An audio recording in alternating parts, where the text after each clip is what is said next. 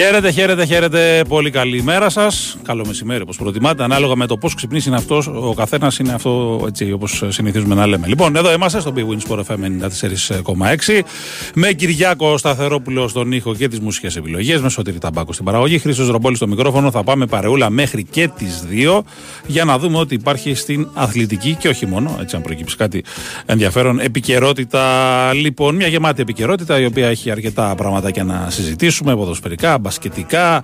Έχουμε σήμερα προφανώς η είδηση, ή μάλλον το γεγονός της ημέρας είναι η Ραβάνος του Παναθηναϊκού με την Νύπρο για τον ε, δεύτερο προγραμματικό γύρο του Champions League. 8 και μισή σέντρα ο Παναθηναϊκός καλείται να υπερασπιστεί και όχι μόνο να υπερασπιστεί, να πάρει και δεύτερη νίκη μετά το 3-1 στην ε, Σλοβακία απέναντι στους ε, Ουκρανούς, να εξασφαλίσει την πρόκριση στην επόμενη φάση των προκριματικών, αλλά ταυτόχρονα και την ευρωπαϊκή του συνέχεια σε ομίλους που θα την έχει δεδομένα αν περάσει απόψε μέχρι τουλάχιστον τον Δεκέμβριο. Έτσι. Το ξαναλέμε μία ακόμα φορά γιατί πολλοί ίσως να μην το έχετε καταλάβει, να το έχετε παρανοήσει. Ο Παναθηναϊκός αν απόψε προκριθεί, συνεχίζει ε, φυσικά στον τρίτο προκριματικό γύρο του Champions League αντιμετωπίζοντας τη Μαρσέη, ξεκινώντας από τα παιχνίδια της επόμενης εβδομάδας. Τετάρτη θα παίξει ο Παναθηναϊκός. Ε, αν προκριθεί επί της Μαρσέη προφανώς και θα συνεχίσει ε, το όνειρο της ε, συμμετοχής στους ομίλους του Champions League παίζοντας στα playoff του Champions League. Αν αποκλειστεί ο Παναθηναϊκός από τη Μαρσέικ, θα πάει απευθείας χωρίς playoff στους ομίλους του Europa League. Έτσι. Και φυσικά στα playoff του Champions League ισχύει το εξής. Αν ο Παναθηναϊκός περάσει τη Μαρσέικ και περάσει και την επόμενη αντίπαλο του μπαίνει στους ομίλους του Champions League, αν αποκλειστεί στα playoff του Champions League, πηγαίνει απευθείας στους ομίλους του Europa League, έχοντας βέβαια εξασφαλίσει και ένα ε, πολύ ε, σημαντικό μπόνους, συμμετέχοντας και μόνο ε, στα playoff του Champions League. Αυτά εν ολίγης για να καταλάβετε πώς έχει το σύστημα. Ο Παναθηναϊκός ο οποίος σήμερα έχει την ευκαιρία λοιπόν να τελειώσει την ε, υπόθεση αυτή και να γίνει μετά την ΑΕΚ η οποία ούτως ή άλλως έχει εξασφαλισμένη την ευρωπαϊκή τη συνέχεια μέχρι και τον ε, Δεκέμβριο τουλάχιστον. Η δεύτερη ελληνική ομάδα που θα έχει αρκετά παιχνίδια να δώσει μέχρι και ε, το τέλος του 2023. Ελπίζουμε να μην είναι κοιμώνες, ελπίζουμε να τα καταφέρει και ο Ολυμπιακός την επόμενη εβδομάδα, ελπίζουμε να επιβιώσουν από τις ε, ύποπτες περίεργες απαιτητικές ρεβάνς που έχουν την Πέμπτη ο Πάοκ και ο Άρης απέναντι σε Μπεϊτάρη, Ιερουσαλήμ και Αραράτ. Αντίστοιχα, είναι ζώρικα τα πράγματα για τους δύο Θεσσαλονίκης, αλλά νομίζω ότι έχουν την ποιότητα να τα καταφέρουν και να προκριθούν τουλάχιστον σε αυτή τη φάση και μετά έχει ο Θεός. Σίγουρα χρειαζόμαστε πάντως βαθμούς, καθότι ξαναλέω τη νέα σεζόν δηλαδή το 23-24, τέσσερα είναι τα ευρωπαϊκά εισιτήρια. Πληρώνουμε την κατρακύλα που είχαμε την περασμένη περίοδο. Οπότε για να μην ξαναζήσουμε κάτι τέτοιο και να ζήσουμε κάτι σαν το φετινό που είχαμε πέντε ευρωπαϊκά εισιτήρια, καλό θα ήταν οι ελληνικές ομάδες να φέρουν όσα ποντάκια μπορούν. Έτσι. Και πέρα από προκρίσεις, να μην ας πούμε, πετάμε και βαθμούς δεξιά και αριστερά σε μάτς που θα μπορούσαμε να είχαμε ε, πάρει. Αυτά λοιπόν για να είμαστε ε, ξεκάθαροι με το τι ισχύει στο ευρωπαϊκό πεδίο του ελληνικού ε, ποδοσφαίρου. Θυμίζω κιόλας ότι την Πέμπτη ο Πάοκ παίζει 8 και μισή και ο Άρης παίζει 9 και 4, αυτά τα δύο ε, παιχνίδια. Οπότε φυσικά θα υπάρχει και ενημέρωση και από, από τον Big Win Sport FM 4,6 και φυσικά και από το sportfm.gr. Λοιπόν, βλέπω πολλά μηνύματά σας και μπασκετικά. Ε, λοιπόν, και ποδοσφαιρικά θα απαντήσουμε σε όσα περισσότερα μπορούμε. Ε, αφού σας πούμε ότι ε, ακολουθεί διαφημιστικό μήνυμα, παίζει στην Big Win για τα μοναδικά δώρα στο live casino, το καθημερινό ημερολόγιο προσφορών και την Mystery Card, στην οποία διεκδικείς μεγάλα έπαθλα εντελώς δωρεάν. Λοιπόν, ένας φίλος εδώ λέει ότι ε, για την άκρη δυναμό ότι ε, ο Ιβάνουσετ, το μεγάλο αστέρι, τέλος πάντων από τα μεγάλα αστέρια της ε, κροατικής ομάδας, μάλλον χαιρετάει μετά τη ρευάνση με την Αστάνα, λέει. Καλό μαντάτο για την άκρη. Κοίτα, εγώ το τελευταίο που διάβασα, γιατί του έριξα μια ματιά το πρωί στα κροατικά, με τη βοήθεια του Google Translation προφανώς δεν είμαστε και ε, κροατομαθείς. Ε, αυτό που λένε και αυτό που βγαίνει και από την Ολλανδία είναι ότι έχει συμφωνήσει η Δυνάμο με την Φέγενορτ για την πώλησή του στα 8,5 εκατομμύρια ευρώ. Αλλά αυτό θα γίνει ε, τουλάχιστον μετά τους αγώνες από την ΑΕΚ. Αν περάσει η Δυνάμο, μπορεί να τον κρατήσει και λίγο παραπάνω. Αν αποκλειστεί, προφανώς θα τον πουλήσει αμέσως. Ε, μιλάμε για ένα παιδί 24 ετών, ο οποίος παίζει σε όλες τις θέσεις πίσω από τον Φορ, ο οποίος ε, είναι ήδη διεθνής με την Κροατία, έχει και συμμετοχές. Ε, θεωρείται το μεγάλο αστέρι της ομάδας μαζί με τον Λιβάκοβιτς, τον τερματοφύλακα που είναι ο βασικός στην εθνική Κροατίας και ο οποίος τελικά δεν πάει στην Τουρκία, στη Φενέρ που το θεωρούσαν δεδομένο, τουλάχιστον για την ώρα. Να δούμε αν θα πουληθεί σε κάποια άλλη ομάδα. Και αν όλα αυτά θα γίνουν τέλος πάντων πριν από την Τρίτη που παίζει ε, με την ΑΕΚ και η Δυνάμο Ζάγκρεπ. Ε, αυτό που λένε λοιπόν οι, οι Ολλανδοί και οι Κροάτες είναι ότι ο Ιβάνο θα παίξει κανονικά με την ΑΕΚ και μετά, ανάλογα με το αποτέλεσμα προφανώς, ε, θα πουληθεί στη Φέγενορντ θα πάει λίγο παραπίσω η, η υπόθεσή του. Λοιπόν, μέχρι πότε λέει μπορεί να περιμένει η εθνική το Γιάννη Ρουλά, ο φίλος ο Λευτέρης από την Καβάλα. Μπασκετική ερώτηση για το Γιάννη το Κούμπο προφανώς. Και τα είπε και ο Ιτούδης ότι επειδή πρόκειται για το συγκεκριμένο παίχτη με τη συγκεκριμένη ποιότητα, αξία και διάθεση για προσφορά στην εθνική ομάδα, θα υπάρξει μια αναμονή, αλλά θα είναι λογική. Έτσι. Δεν πρόκειται η εθνική να φτάσει, ξέρω εγώ, ε, στις 25 του μήνα παραμονή του παγκόσμιου να περιμένει να δει αν θα παίξει ο Γιάννης. Οπότε, από ό,τι έχουμε καταλάβει και από ό,τι βγαίνει, ας πούμε, ε, λογικά το αργότερο μέχρι τα μέσα της επόμενης εβδομάδας, δηλαδή πριν από το ε, τουρνουά Αιτζίαν Ακρόπολης που θα γίνει 8 με 10 του μηνός, θα έχουμε ξεκάθαρη εικόνα για το αν ο Γιάννης θα είναι παρόν ή απόν και αν θα είναι παρόν, πότε θα μπορέσουμε να τον ε, υπολογίζουμε. Έτσι, γιατί και αυτό είναι κάτι. Πάντως, οι πιθανότητες, για να είμαστε ξεκάθαροι, δεν είναι με το μέρος του. Το παιδί δεν είναι ε, στην Αθήνα. Κάνει ένα πρόγραμμα μακριά από την ε, ομάδα, αλλά καταλαβαίνετε ότι έχοντας απραξία ενός και πλέον μήνα και με τους μπακς πάνω από το κεφάλι του να, να λένε αυτά που πρέπει για να υπερασπιστούν και να προστατεύσουν το περιουσιακό του στοιχείο και με τον παίχτη να σκέφτεται και την καριέρα του ε, και λογικό είναι και την υγεία του γιατί ένας τραυματισμός, αν δεν αποκατασταθεί πλήρως, μπορεί να σου προκαλέσει προβλήματα στην, ε, στην πορεία. Ε, το πράγμα δεν είναι πολύ αισιόδοξο, έτσι. Αλλά ας περιμένουμε να δούμε και την κατάληξη της συγκεκριμένης ιστορίας. Λοιπόν, ε, αν είπα λέει ότι το πρώτο παιχνίδι με τη Μαρσέγ είναι Τετάρτη 9 Αυγούστου. Ναι, αυτό δεν είναι επίσημο. Αυτό που βγαίνει από, τα, από την πληροφόρηση είναι ότι θα παίξει 8 του μηνός η ΑΕΚ με την Δυνάμο και 9 του μηνός ο Παναθηναϊκός με την ε, Μαρσέη. Έτσι. Αλλά θα περιμένουμε και τα επίσημα για την ε, UEFA, η οποία προφανώς περιμένει να τελειώσουν και τα παιχνίδια αυτής της εβδομάδας, να κλειδώσουν τα ζευγάρια και μετά να βγάλει το πρόγραμμα. Έτσι είναι και απόλυτα λογικό. Έστω και αν ο Παναθηναϊκός είναι μεγάλο φαβορή, έστω και αν η Δυνάμο έχει νικήσει 4-0 την Αστάνα στο πρώτο παιχνίδι, θα περιμένει σήμερα προφανώς τη ρεβάνση του Παναθηναϊκού για τα μάτια με τη Μαρσέη και αύριο, αύριο θυμίζω, παίζει 5 ώρα το απόγευμα ε, το η Ρεβάνς είναι το, το Αστάνα Δυνάμο Ζάγκρεπ. Εντάξει, 4-0 έχει νικήσει η Δυνάμο και με τα δεύτερα να κατέβει, δεν κινδυνεύει. Είναι πολύ μεγάλη διαφορά δυναμικότητας ανάμεσα στις δύο ομάδες. Λοιπόν, ε, ε, λοιπόν, ε, πόσο κακό λέει μπορεί να κάνει αν κληθεί τελευταία στιγμή ο Γιάννης. Έχει κληθεί ο Γιάννης. Κακό να κάνει δεν νομίζω. Απλά επειδή η ομάδα προετοιμάζεται χωρίς το Γιάννη, θα πρέπει μετά να χρησιμοποιήσεις στο έπακρο όσε μέρες απομένουν, όσα φιλικά απομένουν, ε, για να βάλεις ένα παίχτη. Αλλά ε, μιλάμε για ένα παίχτη ο οποίος είναι, αν όχι ο καλύτερος, μέσα στους δύο-τρεις καλύτερους του κόσμου. Οπότε καταλαβαίνεις ότι απογειώνει την ποιότητα μιας ομάδας. Αν μιλάγαμε για ένα παίχτη που δεν είναι σωστό να το πω, αλλά θα το πω της σειράς. Δεν είναι κανένας παίχτη της σειράς. Έτσι, όλοι έχουν την αξία τους, μικρή, μεγάλη. Ε, αλλά αν δεν ήταν τέτοιου βεληνικούς παίχτης, καταλαβαίνεις και εσύ ότι ε, ε, θα ήταν δύσκολο. Λοιπόν, ο φίλος λέει: ε, Τι πρόγραμμα λέει κάνει στην Ιγυρία, λέει διακοπές κάνει ο άνθρωπος. Λέει που δεν είναι κακό, αλλά δεν δημιουργεί προσδοκίες. Φίλε μου, κάνει κανονικότατα πρόγραμμα. Αν εσύ πιστεύεις ότι οι Bucks άφησαν τον Γιάννη να κάνει χειρουργείο και να κάνει διακοπές και δεν είναι από πάνω του με επιτελείο, με ανθρώπους και τις ώρες που δεν έχει, τις υποχρεώσεις που έχει ή τα, τα ταξίδια που κάνει, δεν κάνει αποθεραπεία. Μιλάμε για παίχτη ο οποίος ε, κοστίζει εκατοντάδες εκατομμύρια δολάρια και είναι μηχανή που κόβει λεφτά για τους Bucks. Έτσι. Ε, επειδή τυχαίνει ας πούμε, να βγαίνει ένα βιντεάκι από την Ιγυρία ή από την Κίνα που πήγε, όλη τη μέρα προφανώς δεν τρέχει δεξιά και αριστερά και τις προπονήσεις του κάνει και την αποκατάστασή του κάνει. Έτσι, είναι ξεκάθαρο αυτό. Λοιπόν, πώς μου φάνηκαν οι απαντήσεις του Δημήτρη Γιανακόπουλου για Διαμαντίδη και, και Παπά; Κοίτα, για τον Παπά έχω μια πορεία τι έχει γίνει, γιατί απάντησε λίγο κοφτά, σαν να μην θέλησε να πει παραπάνω για τον Νίκο Παπά. Ε, δεν ξέρω αν έχει αλλάξει κάτι μεταξύ τους. Μέχρι πρώτη τα είχαν πολύ καλά, παρότι και ο ένας και ο άλλος έχουν δηλώσει ότι ιδεολογικά, πολιτικά τους χωρίζουν ε, ωκεανοί ολόκληροι. Ε, σαν ε, χαρακτήρες τα βρίσκουν. Τώρα δεν ξέρω τι έχει μεσολαβήσει έκτοτε. Γιατί και εμένα η αλήθεια είναι, χθες η απάντησή του για τον παπά ήταν πολύ κοφτή. Δηλαδή τον ρώτησαν αν υπάρχει σκέψη να αξιοποιηθεί ο παπάς και ότι έχει κάνει το ένα και το άλλο. Απάντησε κοφτά, όχι, δεν υπάρχει κάποια σκέψη τέτοια. Να πάρει κάποιο πόστο στην, ε, στην ομάδα. Εντάξει, ούτως ή άλλως ο παπάς είναι ακόμα πιθανό να κατέβει για το Δήμο Αθηναίων. Σήμερα νομίζω θα ξεκαθαρίσει αυτό οριστικά. Θα κάνει τη συνάντηση με τον ε, ΣΥΡΙΖΑ και θα δούμε τι θα γίνει και με αυτό το, το μέτωπο. Δεν ξέρω αν σχετίζεται με αυτό. Για το διαμαντίδη που ρωτάς, εντάξει, ε, δεν ξέρω ξέρω τι ακριβώς ε, ισχύει. Προφανώς ο Διαμαντίδης μαζί με τον Αλβέρτη και κάποια άλλα στελέχη είχαν αποχωρήσει ε, πριν από περίπου 1,5 χρόνο από τον Παναθηναϊκό. Ε, δεν ξέρω. Ε, τον ξεχώρισε πάντως τον Αλβέρτη από το Διαμαντίδη ο, ο Γιανακόπουλο. Και, και ίσως να είναι και λίγο λογικό γιατί ίσως είναι και περισσότερα τα χρόνια η σχέση τους ε, και η φιλία τους ενδεχομένως που, που έχουν.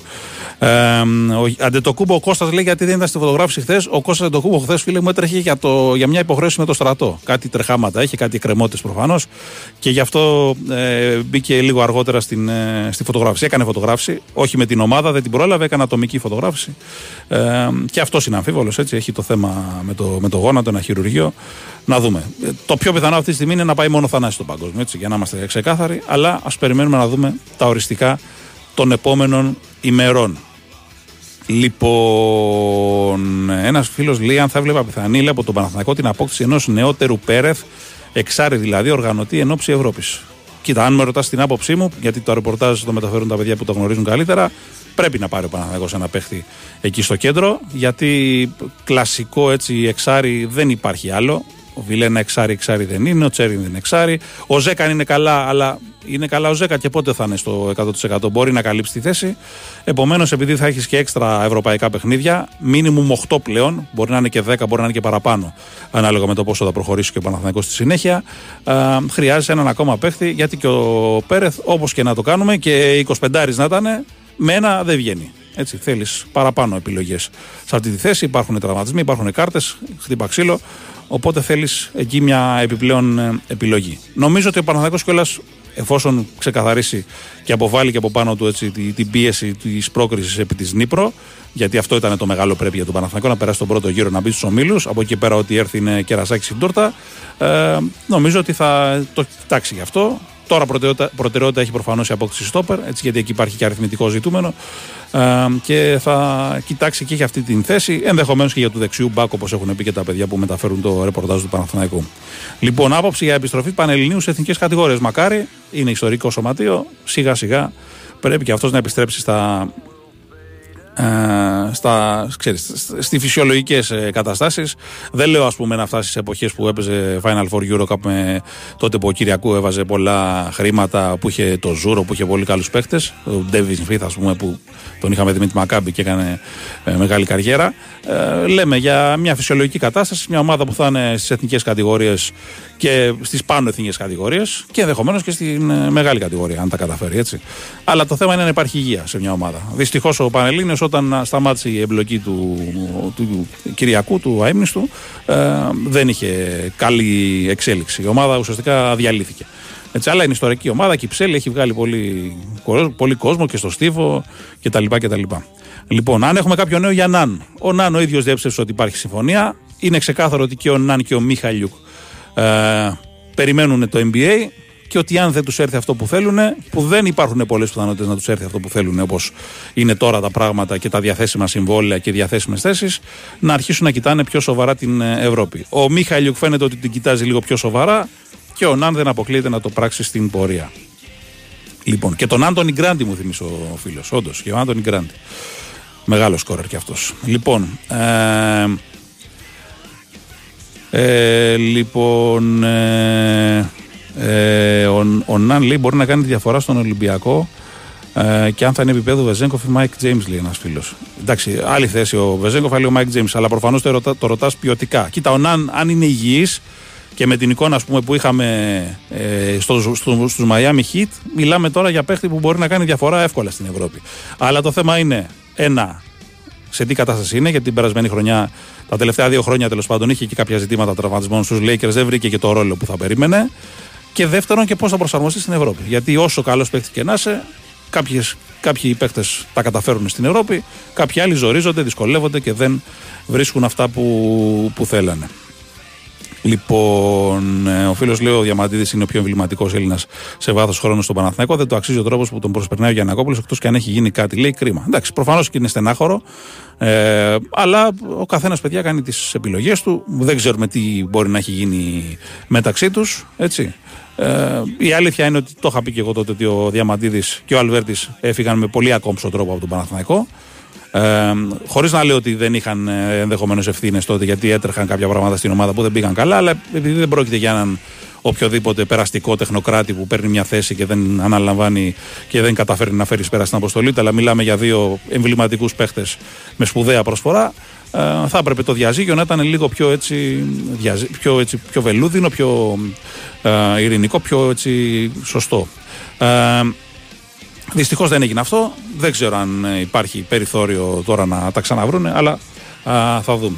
Λοιπόν, ο Διαμαντίδης λέει: Έχει δεχθεί λέει, θέση λέει, στην νέοξη υποδομές των εθνικών ομάδων, γι' αυτό τον έχει ξεγράψει ο Γιανακόπουλο. Δεν συμφωνώ με αυτό, γιατί όπως διαπίστωσε και χθες, ε, ο Γιανακόπουλο, ενώ όλοι περίμεναν ή πίστευαν και με βάση το πρόσφατο παρελθόν ότι ε, ήταν σε, ε, είχε κακή άποψη ας πούμε, για, το, για τον πρόεδρο της ΕΟΚ. Τελικά φαίνεται ότι έχει καλή άποψη, τουλάχιστον για τις προθέσεις του. Προφανώς και ε, άσκησε κριτική και είπε ότι έχουν γίνει κάποια λάθη. Εντάξει, προφανώς όλοι κάνουν λάθη αλλά έδειξε ότι υπάρχει μια εκτίμηση. Τώρα, αυτό αν σημαίνει ότι επειδή πήγε ο Διαμαντίδης εκεί τον έχει ξεγράψει, νομίζω ότι δεν συμφωνώ με αυτό που λες.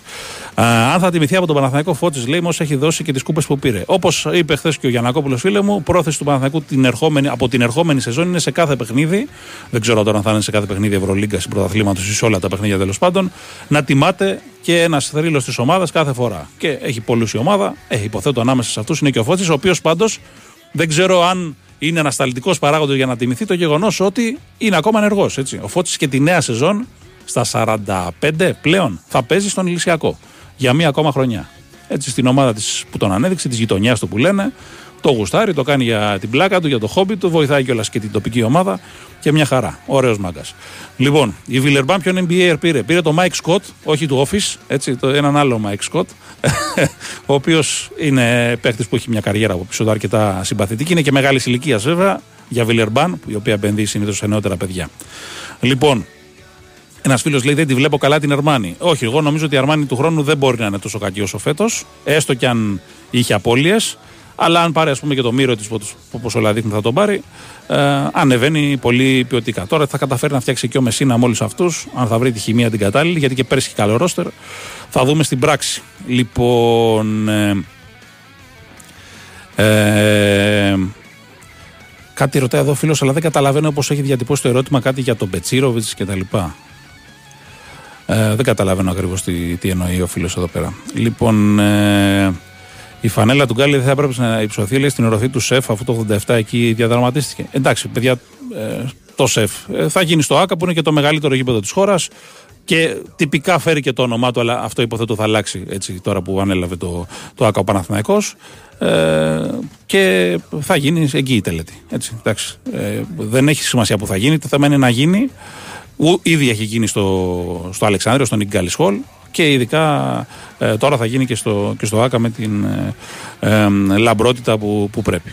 Λοιπόν, ε, ε ο φίλος λέει μόνο ο Γιανακόπουλος δεν θα μπορούσε να αποθεώσει τον Μπαρτζόκα ως προπονηταρά και να τον μηδενίσει ως άνθρωπο. Εντάξει, παιδιά, αυτό ο καθένας έχει τη δικιά του άποψη. Έτσι. Και για το χαρακτήρα, για τις τεχνικές προπονητικές ικανότητες του καθενός ο καθένας έχει τη δικιά του άποψη. Έτσι, εγώ, ας πούμε, δεν έχω την ίδια άποψη για τον άνθρωπο Μπαρτζόκα. Θεωρώ ότι είναι ένας πολύ σοβαρός άνθρωπος. Τώρα, αν, ε, αν κάποιος, ας πούμε, δεν το λέω για τον Μπαρτζόκα, γιατί δεν νομίζω ότι έχει παρεκτραπεί και ιδιαίτερα όλα αυτά τα χρόνια. Μπορεί, ας πούμε, κάποιες δηλώσεις να μην ήταν ίσως τόσο καλά διατυπωμένες ή ας πούμε να παρερμηνεύτηκαν, αλλά δεν είναι ότι έχει. Ε, δεν θεωρώ ότι έχει προκαλέσει ο, ο συγκεκριμένος. Τέλος πάντων, αυτά είναι απόψη του καθενός. Ε, Λοιπόν, ε, πολλά ερωτήματα εδώ έχετε στείλει. Ένας φίλος δηλαδή την πασχετική έκανε υπάρχει κάτι. Όχι, φίλε μου, δεν υπάρχει κάτι νεότερο. Η ΑΕΚ κάνει επαφές, κάνει κινήσεις. Το επόμενο ζήτημα είναι να αποκτήσει playmaker. Εκεί έχει στρέψει την προσοχή του ο, ο προπονητής της ομάδας, ο Πλάθα. Γίνονται επαφές. Θέλει χρόνο γιατί, ξαναλέω, ούτως ή άλλως αυτές οι ομάδες που δεν έχουν τα πολύ γερά πορτοφόλια της Ευρωλίγκας περιμένουν να δουν τα ντόμινο ε, περιμένουν να πέσουν και τα κασέ. Έτσι συμβαίνει στις ομάδες που δεν έχουν τα τεράστια budget. Είναι σαν τη λαϊκή που λένε ότι όσο πιο αργά πας, τόσο πιο φθηνά θα αγοράσεις. Μπορεί να αγοράσεις και κακής ποιότητας καμιά φορά, άμα καθυστερήσεις πάρα πολύ, αλλά μπορείς να βρεις και καλύτερες ευκαιρίες. Αν πας να πάρεις παίχτη καλό αρχές Ιουλίου, τέλη Ιουνίου, μέσα Ιουλίου, θα τον πληρώσεις πολλές φορές και 50% πάνω, 100% πάνω από ό,τι ίσως αξίζει πραγματικά. Γι' αυτό ίσως κάποιες φορές χρειάζεται υπομονή και αναμονή και επειδή η ΑΕΚ ούτως ή άλλως αρχίζει προετοιμασία σε κανένα 20 ήμερο, όχι νωρίτερα, δεν είναι εκεί ότι πρέπει να βιαστεί εδώ και τώρα να πάρει παίχτε. Έτσι. Μην τρελαθούμε. Λοιπόν, αν έχει κληθεί ο Όμηρος Νετζίπογλου στην εθνική, λέει, όχι, δεν κλήθηκε. Ο Νετζίπογλου είναι εκτός των κλήσεων. Εντάξει, προφανώς σε αυτές τις θέσεις θεωρείται ότι υπάρχει υλικό και δεν ε, έκρινε σκόπιμο να τον καλέσει ο, ο Δημήτρης Ιτούδης. Αν υπάρχει σενάριο για Κλάιμπερν και Ολυμπιακό, εξ όσων γνωρίζω, όχι. Έχει ούτως ή άλλως και συμβόλαιο με την ΕΦΕΣ. Λοιπόν, ο Γκάλης λέει έπαιξε στον Παναθηναϊκό, οπότε ο Άκα, OK. Okay. Εντάξει, δεν είναι γι' αυτό. Νομίζω ότι δεν έχει να κάνει ο επιδέξιο στον Παναθηναϊκό και γι' αυτό πάει στο ΑΚΑ. Γιατί, ας πούμε, αντίστοιχα θα έλεγε κανείς ότι έχει, παίξει, έχει πάρει το Ευρωμπάσκετ στο ΣΕΦ, οπότε ΣΕΦ. Άρα ε, είναι νομίζω ότι επειδή είναι το μεγαλύτερο γήπεδο της χώρας, το... η έδρα της εθνικής ομάδας, Οπότε γι' αυτό το λόγο επελέγει το ΑΚΑ και είναι και ένα φιλικό μεγάλο με τη Σλοβενία. Θα έρθει και ο Ντόντσιτς κανονικά για τους φίλους που ρωτάνε. Να πούμε ότι είναι δεδομένο ότι θα έρθει και θα αγωνιστεί κανονικότατα. Το λέω γιατί στο πρώτο τους φιλικό με την Κίνα δεν έπαιξε ο Ντόντσιτς, αλλά ο Ντόντσιτς ε, ενσωματώθηκε δύο-τρεις μέρες πριν. Ε, λόγω και της σχετικής συμφωνίας που υπάρχει μεταξύ FIBA και NBA για τους NBAers. Οπότε θα τον δούμε κανονικά και το Λούκα Ντόντζη την Παρασκευή στο ΑΚΑ στις 7 η ώρα στο μεγάλο φιλικό που θα τιμηθεί και ο Γκάλης. Να πούμε ότι αύριο 9.30 το βράδυ είναι το φιλικό της Εθνικής με τη Σλοβενία στη Λιμπιάνα. Σήμερα θα μάθουμε και την αποστολή. Έχουν μείνει 18 παίχτες, αν βάλουμε μέσα και τους δύο τραυματίες τους Αντετοκούμπο και τον Παπαπέτρου. Αυτοί οι τρεις δεν πρόκειται να αγωνιστούν ε, αύριο προφανώς. Θα δούμε αν θα υπάρξουν και κανένα δύο ακόμα κοψίματα, όχι γενικά από την προετοιμασία, ίσως από την αποστολή που θα πάει στην, ε, στη Σλοβενία. Λοιπόν, ε, ο φίλος λέει για το μύτο λέει που κλήθηκε, λέει αν επιβραβεύουμε λέει, τα αθλητικά εδώ. Διαφωνώ, φίλε μου, ο καθένας έχει δικαίωμα στο λάθος. Ο Μήτογλου δεν το έκανε για να αποκτήσει αθλητικό πλεονέκτημα. Εμπιστεύτηκε κάποιον άνθρωπο λανθασμένα. Το πλήρωσε, το πλήρωσε με 1,5 χρόνο απραξίας. Άλλοι δεν το πληρώνουν και καθόλου. Έτσι. Και το παιδί είναι σοβαρό, είναι παιδί της εθνικής ομάδας, παιδί του ελληνικού μπάσκετ και νομίζω ότι αξίζει και με το παραπάνω μια δεύτερη και μια ε, ευκαιρία να δείξει ε, και την αξία του και το ταλέντο του. Αυτά, break, πολιτικό δελτίο ειδήσεων και επιστρέφουμε.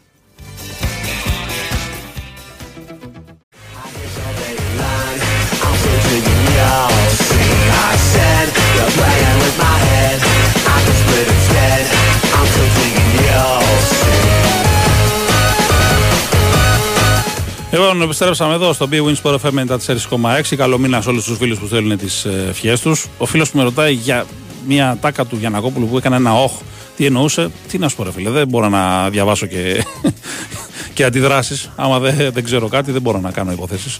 Λοιπόν, Πες κάτι λέει για Ιτούδη που κράτησε τον Ποχορίδη και κόψε το φλοιόν. Παιδιά, ο κάθε προπονητής βλέπει τις προπονήσεις, βλέπει τι παίχτες χρειάζεται, τι παίχτες ε, του κάνουν ως προς τα χαρακτηριστικά τους ή δεν του κάνουν και επιλέγει.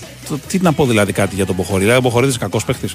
Τόσα χρόνια δηλαδή που έπαιζε στο, στον Παναθηναϊκό, άσχετα αν δεν έκανε καλή χρονιά έτσι και δεν πήρε ίσως και δεν είχε την εξέλιξη που μπορεί να περίμεναν πολλοί. Και ο Μποχωρίδης είναι πολύ καλός παίχτη και ο Φιλιώνης είναι πολύ καλή παίχτη. Θέμα είναι τι θέλει η ομάδα. Προφανώς θέλει κάποιο πιο ψηλό γκάρντ για να έχει στην ε, πορεία. Α δούμε. Έτσι, πιο έμπειρο. Παίζει και αυτό.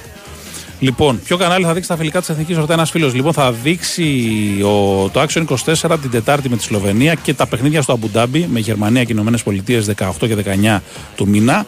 Ε, και τα υπόλοιπα, αν δεν κάνω λάθος, η ΕΡΤ. Έτσι, τα, τα εντός δηλαδή έδρας. Αλλά θα, θα, για το τελευταίο λίγο δεν παίρνω και όρκο, υποθέτω πως έτσι θα είναι. Ε, Λοιπόν, ε, αν το Καραϊσκάκι είναι έτοιμο να φιλοξενήσει το τελικό του Super Cup. Προφανώς, ρε παιδιά. Όταν είναι UEFA από πίσω, δεν αφήνει τίποτα στην τύχη τη και τι άλλο. Το Καραϊσκάκι είναι γήπεδο που παίζει χρόνια Ολυμπιακός στην Ευρώπη. Έχουν γίνει και προκριματικά Euro και Mundial. Μια χαρά γήπεδο είναι, δεν θέλει τίποτα. Έτσι. Προφανώς θα χρειάζονται κάποιες έτσι, λεπτομέρειες ε, αλλά όχι ουσιαστικές ε, ρυθμίσεις ε, και τροποποιήσεις ε, σχετικά με τη διοργάνωση και τις απαιτήσεις της αλλά δεν υπάρχει θέμα. Έτσι, δεν ε, χωρά αμφιβολία όταν η UEFA αναλαμβάνει κάτι τέτοιο είναι πολύ επαγγελματίες οι άνθρωποι και κάνουν και εποπτείες και επισκέψεις και επιθεωρήσεις των, ε, της προόδου των εργασιών στα γήπεδα που θέλουν, ειδικά όταν μιλάμε για τελικό, έτσι δεν το συζητάμε, αλλά ακόμα και σε μικρότερες διοργανώσεις, ακόμα και μια έδρα ας πούμε, για, ευρωπαϊκή, για ευρωπαϊκό κύπελο, ας πούμε, έρχονται και την βλέπουν μια και δύο και τρεις φορές. Πόσο μάλλον όταν μιλάμε για τελικό. Ε, Λοιπόν, ο φίλος λέει στο γιατρό λέει, που πήγαινε ο Μίτο Γλίλη ήταν τόσο αφιλής που νόμιζε ότι έπαιρνε μουρνέλαιο. Ρε φίλε, εσύ δηλαδή πραγματικά πιστεύεις ότι οι αθλητές αυτού του επίπεδου σε όλο τον κόσμο ε, δεν ε, βοηθούνται φαρμακευτικά με νόμιμα σκευάσματα. Εκεί την πάτησε ο Μίτογλου. Προφανώς κάποιος του εγγυήθηκε ότι αυτό που του δίνει ήταν κανονικό. Προφανώς δεν ήταν και την πάτησε. Έτσι. Αλλά εσύ λες το παιδί ας πούμε, να ρίσκαρε την καριέρα του και σε περίοδο μάλιστα που ήταν τραυματίας, γιατί για τότε ε, την πάτησε από ό,τι φαίνεται, να, να κάνει αυτό το πράγμα. Έτσι. Ε, Λοιπόν, γιατί λέει Αγγελόπουλη δεν τα σκάνει για Μίχαλιου, θα αφήσουν αυτό το παίκτη να πάει στο Παναθηνικό. Φίλε μου, οι σοβαρές ομάδες δεν πάνε να πάρουν τον παίκτη για να μην τον πάρει ο αντίπαλος, αν δεν τον κρίνουν ότι δεν χρειάζεται τον προπονητή τους. Δηλαδή, πραγματικά τώρα. Δηλαδή, καλείς τον Ολυμπιακό να πάρει ένα παίκτη για να μην τον πάρει ο Παναθηνικό. Εγώ σου λέω ότι είναι παιχταράς ο Μίχαλιου και θα κόραγε και όλαγε στον Ολυμπιακό. Ο θέμα είναι τι λέει ο Μπαρτζόκας. Αν ο Μπαρτζόκας δεν θέλει τον Μίχαλιου και θέλει τον Νάν ή θέλει τον Σταθερόπουλο ή θέλει εμένα ή θέλει τον ε, Ταμπάκο, αυτό θα ακολουθήσουν οι Αγγελόπουλοι και καλά θα κάνουν γιατί ο Μπαρτζόκα τους έχει κάνει αυτό που τους έχει κάνει τα τελευταία χρόνια. Έτσι. Εσύ λες να μην τον πάρει για να μην τον πάρει ο Παναθακό. Δηλαδή πρακτικές 1950, 60, 70 στην καλύτερη. Μέχρι εκεί, άντε 80. Αχ, θέμα. Ε, για να κάνεις κάζουρα εσύ στο καφενείο με τους φίλους σου, ξέρω εγώ, ή στην παρέα σου. Τέλος πάντων. Ε, λοιπόν, το πιο σημαντικό για μένα πάντως από όλη τη χθεσινή κουβέντα, αλλά μένει να αποδεχθεί και στην πράξη, είναι η πρόθεση του Γιανακόπουλου έτσι, να καθίσει στο ίδιο τραπέζι με τους Αγγελόπουλους. Νομίζω ότι είναι το συμφέρον και για τις δύο πλευρές. Προφανώς στο παρελθόν έχουν υπάρξει μεγάλες ρήξεις, ε, μεγάλα προβλήματα, προκλήσεις, αν θέλετε, χιλιαδιό. Αλλά το θέμα είναι να κάτσουν στο ίδιο τραπέζι, να συζητήσουν, γιατί πολύ σωστά, όπως είπε ο Γιανακόπουλο, ε, πέρα από ομοσπονδίες, ΕΣΑ και οτιδήποτε, είναι και αυτοί που βάζουν τα περισσότερα χρήματα και αυτοί που ορίζουν σε μεγάλο βαθμό και τις εξελίξεις στο άθλημα στη χώρα. Αν και οι δύο θέλουν, όπως συμβαίνει τώρα, να συνεχίσουν να χάνουν χρήματα και να τους κράζουν κιόλας οι οπαδοί τους, αν για μια φορά ή για μια-δύο σεζόν ας πούμε, δεν φέρουν και επιτυχίες. Γιατί στην επιτυχία όλα καλά είναι, όλοι αποθεώνονται. Αν ας πούμε δεν πάρει του χρόνου Ολυμπιακός στον Double, αν δεν πάει Final Four, εγώ είμαι σίγουρος θα βρεθούν Ολυμπιακοί να τον κράξουν. Όπως κράξανε και στο παρελθόν ε, άλλους κι άλλους. Έτσι, και αντίστοιχα οι Παναθηναϊκοί. Θα πρέπει να κάτσουν στο ίδιο τραπέζι ώστε να το κάνουν αυτό το πράγμα που λέγεται ελληνικό μπάσκετ καλύτερο και να κάνουν και το ευρωπαϊκό μπάσκετ καλύτερο. Να γίνει κάποια στιγμή κερδοφόρο, γιατί λαός που το παρακολουθεί υπάρχει. Δείτε, αν ρίξετε μια ματιά στα νούμερα φέτος στα μέσα, θα καταλάβετε. Μπορώ να σας το επιβεβαιώσω εγώ που ασχολούμαι και υποθέτω και άλλοι συνάδελφοι σε άλλα μέσα. Οτιδήποτε έχει να κάνει φέτος το καλοκαίρι με Ολυμπιακό Παναθηναϊκό μπάσκετ, πουλάει τρελά. Πουλάει τρελά γιατί ενδιαφέρει. Πολύ απλά. Έτσι. Ε, Πρέπει λοιπόν να κάτσουν αυτό το πράγμα να το αξιοποιήσουν, να το κεφαλαιοποιήσουν και να μην μπαίνουν και οι ίδιοι μέσα. Γιατί μπορεί να είναι επιχειρηματίες μεγάλου διαμετρήματος, να έχουν μεγάλες περιουσίες, αλλά κανένας δεν θέλει να χάνει χρήματα. Και έχουν χάσει και οι δύο οικογένειες εκατοντάδες εκατομμύρια όλα αυτά τα χρόνια. Έτσι, σε ζημία εννοώ. Έτσι, προφανώς και έχουν κερδίσει πράγματα και αυτοί μέσα από, τον, ε, από την ενασχόλησή τους. Βέβαια, έχουν υποστεί και φθορά και σε χρόνο και σε ε, εντυπώσεις πολλές φορές και σε διάφορα άλλα αλλά σίγουρα έχουν κερδίσει και αυτοί χρήματα. Αλλά επειδή δεν πρέπει, ε, έχουν κερδίσει πράγματα. Επειδή χρήματα μόνο χάνουν όλα αυτά τα χρόνια, ακόμα και σε χρονιές Triple Crown μέσα μπαίνανε, θα πρέπει να σκεφτούν κάτι επιτέλους, να δουν όλοι μαζί πώς μπορεί αυτό το πράγμα να γίνει κερδοφόρο. Είναι, ξαναλέω, η Ευρωλίγκα ε, το μοναδικό πρωτάθλημα μεγάλου αθλήματος παγκοσμίως που είναι οι ομάδες τους ζημιογόνες ενώ παράγουν ένα αλκυστικό προϊόν. Έτσι. Δεν υπάρχει άλλη λίγκα στον κόσμο, καμία. Απολύτως. Απολύτως καμία. Λοιπόν, να πούμε επίσης δύο-τρεις μεταγραφούλες που έχουν γίνει το τελευταίο έτσι, διάστημα. Ε, να πούμε ότι ο Πάοκ ανακοίνωσε τον Άρη Σωτηρίου, ένα παιδί 22 ετών, 2-3 forward, έπαιζε σε κολέγιο τα προηγούμενα χρόνια, ήταν 4 χρόνια στις ΗΠΑ. Ε, ήταν και στις μικρές εθνικές ομάδες, ένα αθλητικό παιδί με αρκετά καλή προοπτική. Να δούμε πώς θα ανταποκριθεί. Ε, να πούμε ότι ο Άρης πήρε τον Money Bates, έναν ψηλό από κολέγιο κατευθείαν που εντάξει δεν είναι δοκιμασμένη λύση, αλλά ο Καστρίτης, ο προποντή του Άρη, έχει αποδείξει ότι έχει πολύ καλό μάτι σε αυτές τις επιλογές παιχτών. Και ο Άρης πιστός στη φιλοσοφία του και χωρίς να κάνει υπερβάσεις οικονομικές που δεν μπορεί να υποστηρίξει και για να μην επαναληφθούν οι αμαρτίες του παρελθόντος και μαζευτούν τα χρέη και τα μπαν, ε, έκανε μια τέτοια τύπου επένδυση. Ε, και να πούμε επίσης ότι πήρε και ο Απόλυνα Πάτρας τον Όσμπορν, ένα ψηλό 4-5 που πέρσι έπαιζε στον Κολοσσό. Μια ακόμα μεταγραφή. Λοιπόν. Ε, ε, ο φίλος λέει: Λιγοστεύουν οι, καλ, οι καλές λύσεις για το 2 και οι Αγγελόπουλοι θα κάτσουν με σταυρωμένα χέρια για να χαθεί ένα ακόμα, ένας ακόμα πολύ καλός σουτέρ. Καταρχάς, ρε φίλε, ο Μιχαήλιο είναι πρώτα τρία, μετά δύο.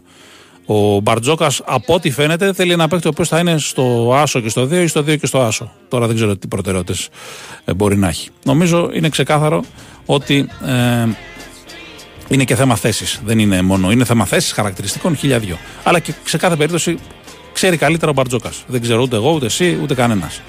Ε, αν θα κινηθεί η Άγια Γραβάνη, όπως το βλέπω, δεν έχω πληροφόρηση, αλλά όπως το βλέπω έχοντας Κουσμίσκας και Κουζέλογλου στο 4-5, δηλαδή ένα ε, μεγάλο συμβόλαιο ξένου παίχτη και ένα καλό συμβόλαιο, αρκετά καλό Έλληνα παίχτη, να πάρει και έναν ακόμα Έλληνα παίχτη στην ίδια θέση. Εντάξει, πατάει και στο 5, αν πεις ο Αγραβάνης και ο Κουζέλογλου ενδεχομένως σε κάποιες περιπτώσεις, αλλά τρία τεσσάρια, ξέρω εγώ, δύσκολο μου φαίνεται. Ε, Λοιπόν, ο φίλος λέει γιατί αργείται λέει, να μας πείτε ότι ο Γιάννης δεν θα παίξει με την εθνική, αφού στο staff της εθνικής φέτος δεν υπάρχει εκπρόσωπος στον Μπαξ. Ο φίλος Αθανάσης από τη Νέα Σμήνη. Γιατί, φίλε μου, ε, ο ίδιος ο Γιάννης πρέπει να βγει να πει ή τέλος πάντων να μας πούνε οι γιατροί οριστικά θα παίξει, δεν θα παίξει, δεν θα το πούμε εμείς. Και το ότι δεν υπάρχει άνθρωπος του Γιάννη, τον Μπαξ, μάλλον στο staff της εθνικής φέτος, ε, δεν σημαίνει απολύτως τίποτα. Από τη στιγμή που δεν είναι ο Γιάννης ε, στην εθνική, τι να έρθει να κάνει ο άνθρωπος στον Μπαξ. Αν ο Γιάννης, ευχόμαστε όλοι, αν και είναι δύσκολο, ξαναλέω, μπει στις προπονήσεις, ε, λογικά θα υπάρχει και κάποιος άνθρωπος τον Μπάξ, όπως έχει συμβεί σε όλες τις διοργανώσεις και όπως αντίστοιχα υπάρχει για τον Τόντσι στη Σλοβενία, όπως υπάρχει για, τον, ε, για τους αντίστοιχους ε, στάρ σε άλλες ομάδες που έχουν ε, τόσο καλούς παίκτες. Είναι νομίζω ξεκάθαρο. Έτσι. Ε, θα, θα μάθουμε σίγουρα ε, και σύντομα αν ο Γιάννης θα είναι και αν δεν θα είναι. Ε, είναι ερωτηματικό, λέει, θα κάνει Σερβία χωρίς Γιώκητς. Ο Μπογκδάνοβιτς θα μείνει και αυτός εκτός, λέει μου τον μπάσκετ. Όχι, ο Μπογκδάνοβιτς είναι κανονικά μέσα. Χωρίς Γιώκητς, εντάξει, οι Σέρβοι έχουν κάνει επιτυχίες και χωρίς Γιώκητς. Και στο παγκόσμιο που είχαν το Γιώκητς δεν πήγανε καλά. Δεν σου λέω ότι φταίει ο Γιώκητς. Μπορεί η ομάδα να μην έδεσε καλά. Χιλιαδιό. Αλλά ε, έχουν παίχτες από πίσω να, να παίξουν. Θα παίξει πολύ ο Μιλουτίνοφ στο 5, ξεκάθαρα. Έτσι. Υπάρχουν και άλλα παιδιά ε, με ικανότητα να καλύψουν την, ε, τη θέση. Πάντως σίγουρα Γιώκητς, Μίσιτς, Κάλινιτ είναι σημαντικές αποσύσει για τους Σέρβους. Και ο Ποκουσεύσκι είναι εκτός τελικά. Ε, και ο Γιάρα μας είναι εκτός από ό,τι μαθαίνουμε. Όλοι έχουν τα προβλήματά τους. Δεν τα έχουμε μόνο εμείς. Γι' αυτό λέω ότι αν α, είχαμε τον Γιάννη, αν τον έχουμε τέλος πάντων τον Γιάννη, θα ήταν πολύ μεγάλη ευκαιρία ίσως να πάμε, αν όχι για μετάλλιο, να πάμε απευθείας στου Ολυμπιακούς Αγώνες. Ε, Λοιπόν, αν θα έχει συνέπειες ο Ολυμπιακός, αν δεχτεί πρόταση από ρωσική ομάδα να παραχωρήσει ένα παίχτη, γιατί να έχει συνέπειες; Πόσες ομάδες έχουν πουλήσει παίχτες στη Ρωσία; Το τι κάνει μια ΠαΕ που είναι εταιρεία με μια άλλη ομάδα, είτε από τη Ρωσία κτλ., επειδή η Ρωσία είναι σε πόλεμο ή εισβάλλει ξέρω, στην Ουκρανία, δεν έχει να κάνει. Πολλές ομάδες έχουν πουλήσει παίχτες σε ομάδες από τη Ρωσία. Δεν έχουν καμία συνέπεια. Η ιδιωτική εταιρεία είναι επιχείρηση, είναι όπως θες πες το η κάθε ομάδα, ό,τι γουστάρει κάνει. Και αν ισχύουν και τα 7 εκατομμύρια, ου, με κορδελίτσα. Καλός, τίμιος, χρυσός Άγιος ο Ρέαψουκ. Έτσι τα έβγαλε τα λεφτά του και με το παραπάνω. Έπαιζε υπερορίες, κάλυπτε μόνος του την πλευρά για δύο σεζόν σχεδόν. Αλλά για 7 εκατομμύρια παιδιά, sorry κιόλας, μπορεί να βρεις καλύτερο. Και ο Κυριάκος το ίδιο κάνει. Πιστεύει όπως βλέπω από τις ε, χειρονομίες του. Λοιπόν, αν η Λιθουανία έχει τους NBA, θα έχει τον ε, Βαλαντσιούνας, αλλά μόνο αυτόν. Δεν θα έχει τον Σαμπόνι, έτσι και τους υπόλοιπους και κάποιους ακόμα καλούς Ευρωπαίους όπως είναι ο Γκριγκόνης, ο Γκιντράιτη, ο Λεκάβιτσιους και ο Ουλάνοβας. Αν θα πάει παγκόσμιο Ρεναγκόμεθ, αν είναι καλά και υγιής, ναι, εννοείται, και ο Βίλι και ο Χουάντσο. Ο Χουάντσο που έρχεται σήμερα το απόγευμα, 8 παρά 20, αν δεν κάνω λάθος, ε, στις αφήξει στον Κάργο. Έτσι. Δεν είναι πακέτο που έρχεται το παιδί. Έτσι, απλά τον φέρουν εκεί γιατί αναμένεται πολλοί κόσμος και για να μην μπλέξουν εκεί με τους τουρίστες και δυσκολευτεί η κατάσταση για όλους, τον πάνε ε, στις αφήξεις στον κάργο, όπως συμβαίνει και πολλές φορές σε άλλες υποδοχές που έχουν γίνει ομάδων, εθνικών ομάδων, αθλητών που έχουν φέρει επιτυχίες και υπάρχει υποδοχή. Λοιπόν, αν στη θέση 4 αντιβεζνέκο είναι ο Σίγμα ή ψάχνει άλλο παίχτη Ολυμπιακός, όχι, δεν ξέρω. Δεν νομίζω να ψάχνει παίχτη. Σίγμα και Πίτερ θα καλύψουν το 4 α, για τον ε, Παναθηναϊκό. Αν θα αξιοποιήσει ο Πλάθα, λέει τους νεαρούς, λέει το Γόλο και το Μητρέλο, λέει θα θαυτούν όπως πέρσι. Φίλε μου, τα παιδιά αυτά είναι ακόμα πολύ νεαρά. Πρέπει να δουλέψουν πρώτα. Είναι δύσκολο να μπεις σε μια ομάδα που έχει απαιτήσεις όπως η ΑΕΚ. Έτσι. Ε, μακάρι τα παιδιά να φτάσουν σε επίπεδο να διεκδικούν θέση 12, αλλά ακόμα δεν είναι σε τέτοιο επίπεδο. Ακόμα καλά-καλά δεν είναι στις μικρές εθνικές ομάδες. Που βλέπουμε ότι υπάρχουν πολλά παιδιά τα οποία πασχίζουν να παίξουν στον Ολυμπιακό, στον Παναθηναϊκό και σε μικρότερες ομάδες. Έτσι. Ε, λοιπόν. Ε, ε, πολλά ερωτήματα. Ο Ντόνι, αν θα έρθει στο Ελλάδα-Σλοβενία, ναι, 100% θα έρθει. Υγιή να είναι πάνω απ' όλα έτσι, γιατί έχουμε προπονήσεις και παιχνίδια στο ενδιάμεσο. Ε, ο, ο Σλούκας λέει να προχωράει σε προκλήσεις. Το σεφ πότε έχει προκαλέσει, ρε φίλε μου, ο Σλούκας δηλαδή. Πραγματικά. Ποτέ. Ο Σλούκας είναι από τα πιο σοβαρά παιδιά. Έτσι. Και κακός και μια άλλη φορά που είχε πανηγυρίσει ένα τρίποντο, ας πούμε. Πανηγύρισε επειδή είχε βάλει ένα τρίποντο με τη Φενέρ, την ομάδα του τότε, νικητήριο ουσιαστικά απέναντι στον Ολυμπιακό. Το πανηγύρισε, όχι κάνοντας τίποτα εξάλλωσίνες.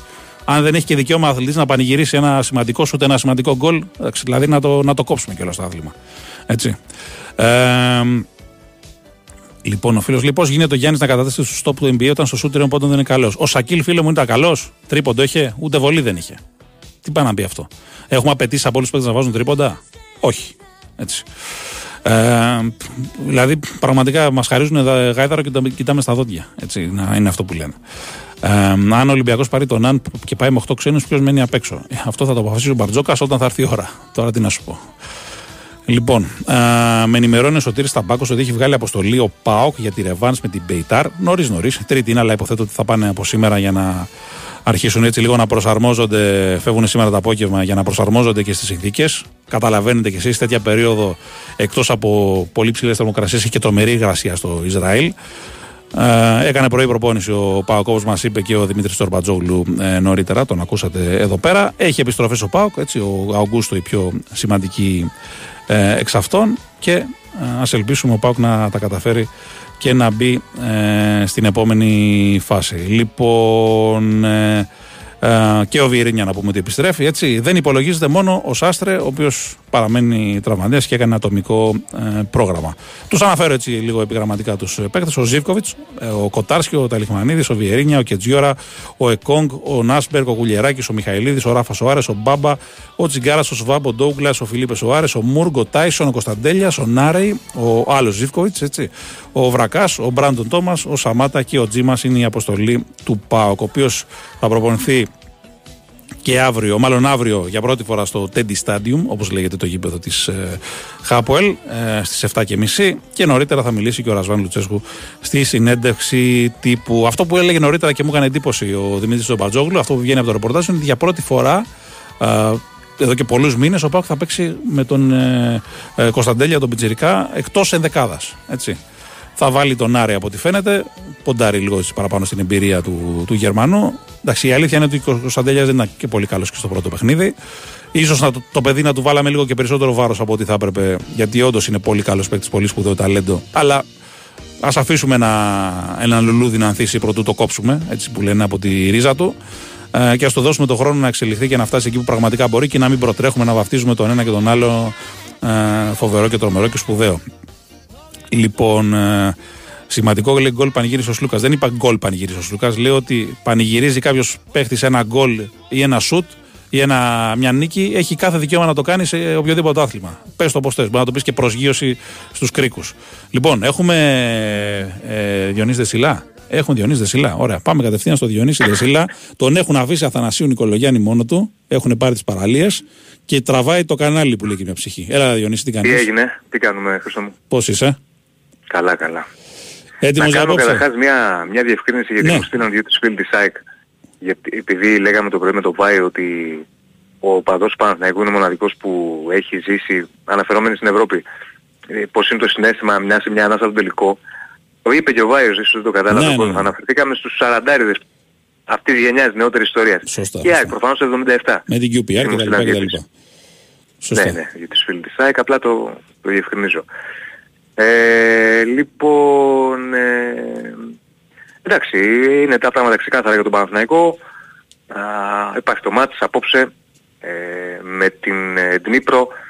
Και ο στόχος είναι ο Παναθηναϊκός να τελειώσει την πρόκληση, να πάρει το αποτέλεσμα που θέλει. Ιδανικά νίκη και νομίζω με αυτό το σκεπτικό και με, αυτό το, με αυτή την νοοτροπία θα παραταχθεί και θα αγωνιστεί η ομάδα να πάρει την πρόκληση αλλά και να πάρει και μια νίκη ακόμα επί της Δνήπρο. Είναι και το ranking, γνωρίζοντας- έτσι, να το πούμε γι' αυτό. Είναι όχι μόνο εντυπώσεις. Φυσικά. Ο Παναθηναϊκός Φυσικά, πρέπει να φυσικά. χτίσει όλα αυτά τα χρόνια που έρχονται μπροστά ranking που δεν είχε τα προηγούμενα χρόνια. για να έχει ακόμη καλύτερες κληρώσεις, Ακριβώς. ακόμη καλύτερες θέσεις στην, ε, στην πορεία. Ε, όλοι γνωρίζουν ότι δεν είναι ε, εύκολο καθόλου, όπως δεν ήταν εύκολο και στο Κόζιτζε, άσχετα να πάρουν να βάλει τρία γκολ. Έτσι είναι το ποδόσφαιρο. Δεν θα είναι και εύκολο και σήμερα. Η Δνήπρο είναι μια ομάδα η οποία δεν έχει να χάσει τίποτα. Σίγουρα ο Παναθηναϊκός είναι, ένα, είναι καλύτερη ομάδα από την Δνήπρο. Όμως έχει απέναντί του ε, ακόμη να κάνει τη, τη, τη μισή δουλειά. Τη μισή την έκανε στο Κόζιτσε, πρέπει να κάνει την άλλη μισή σήμερα.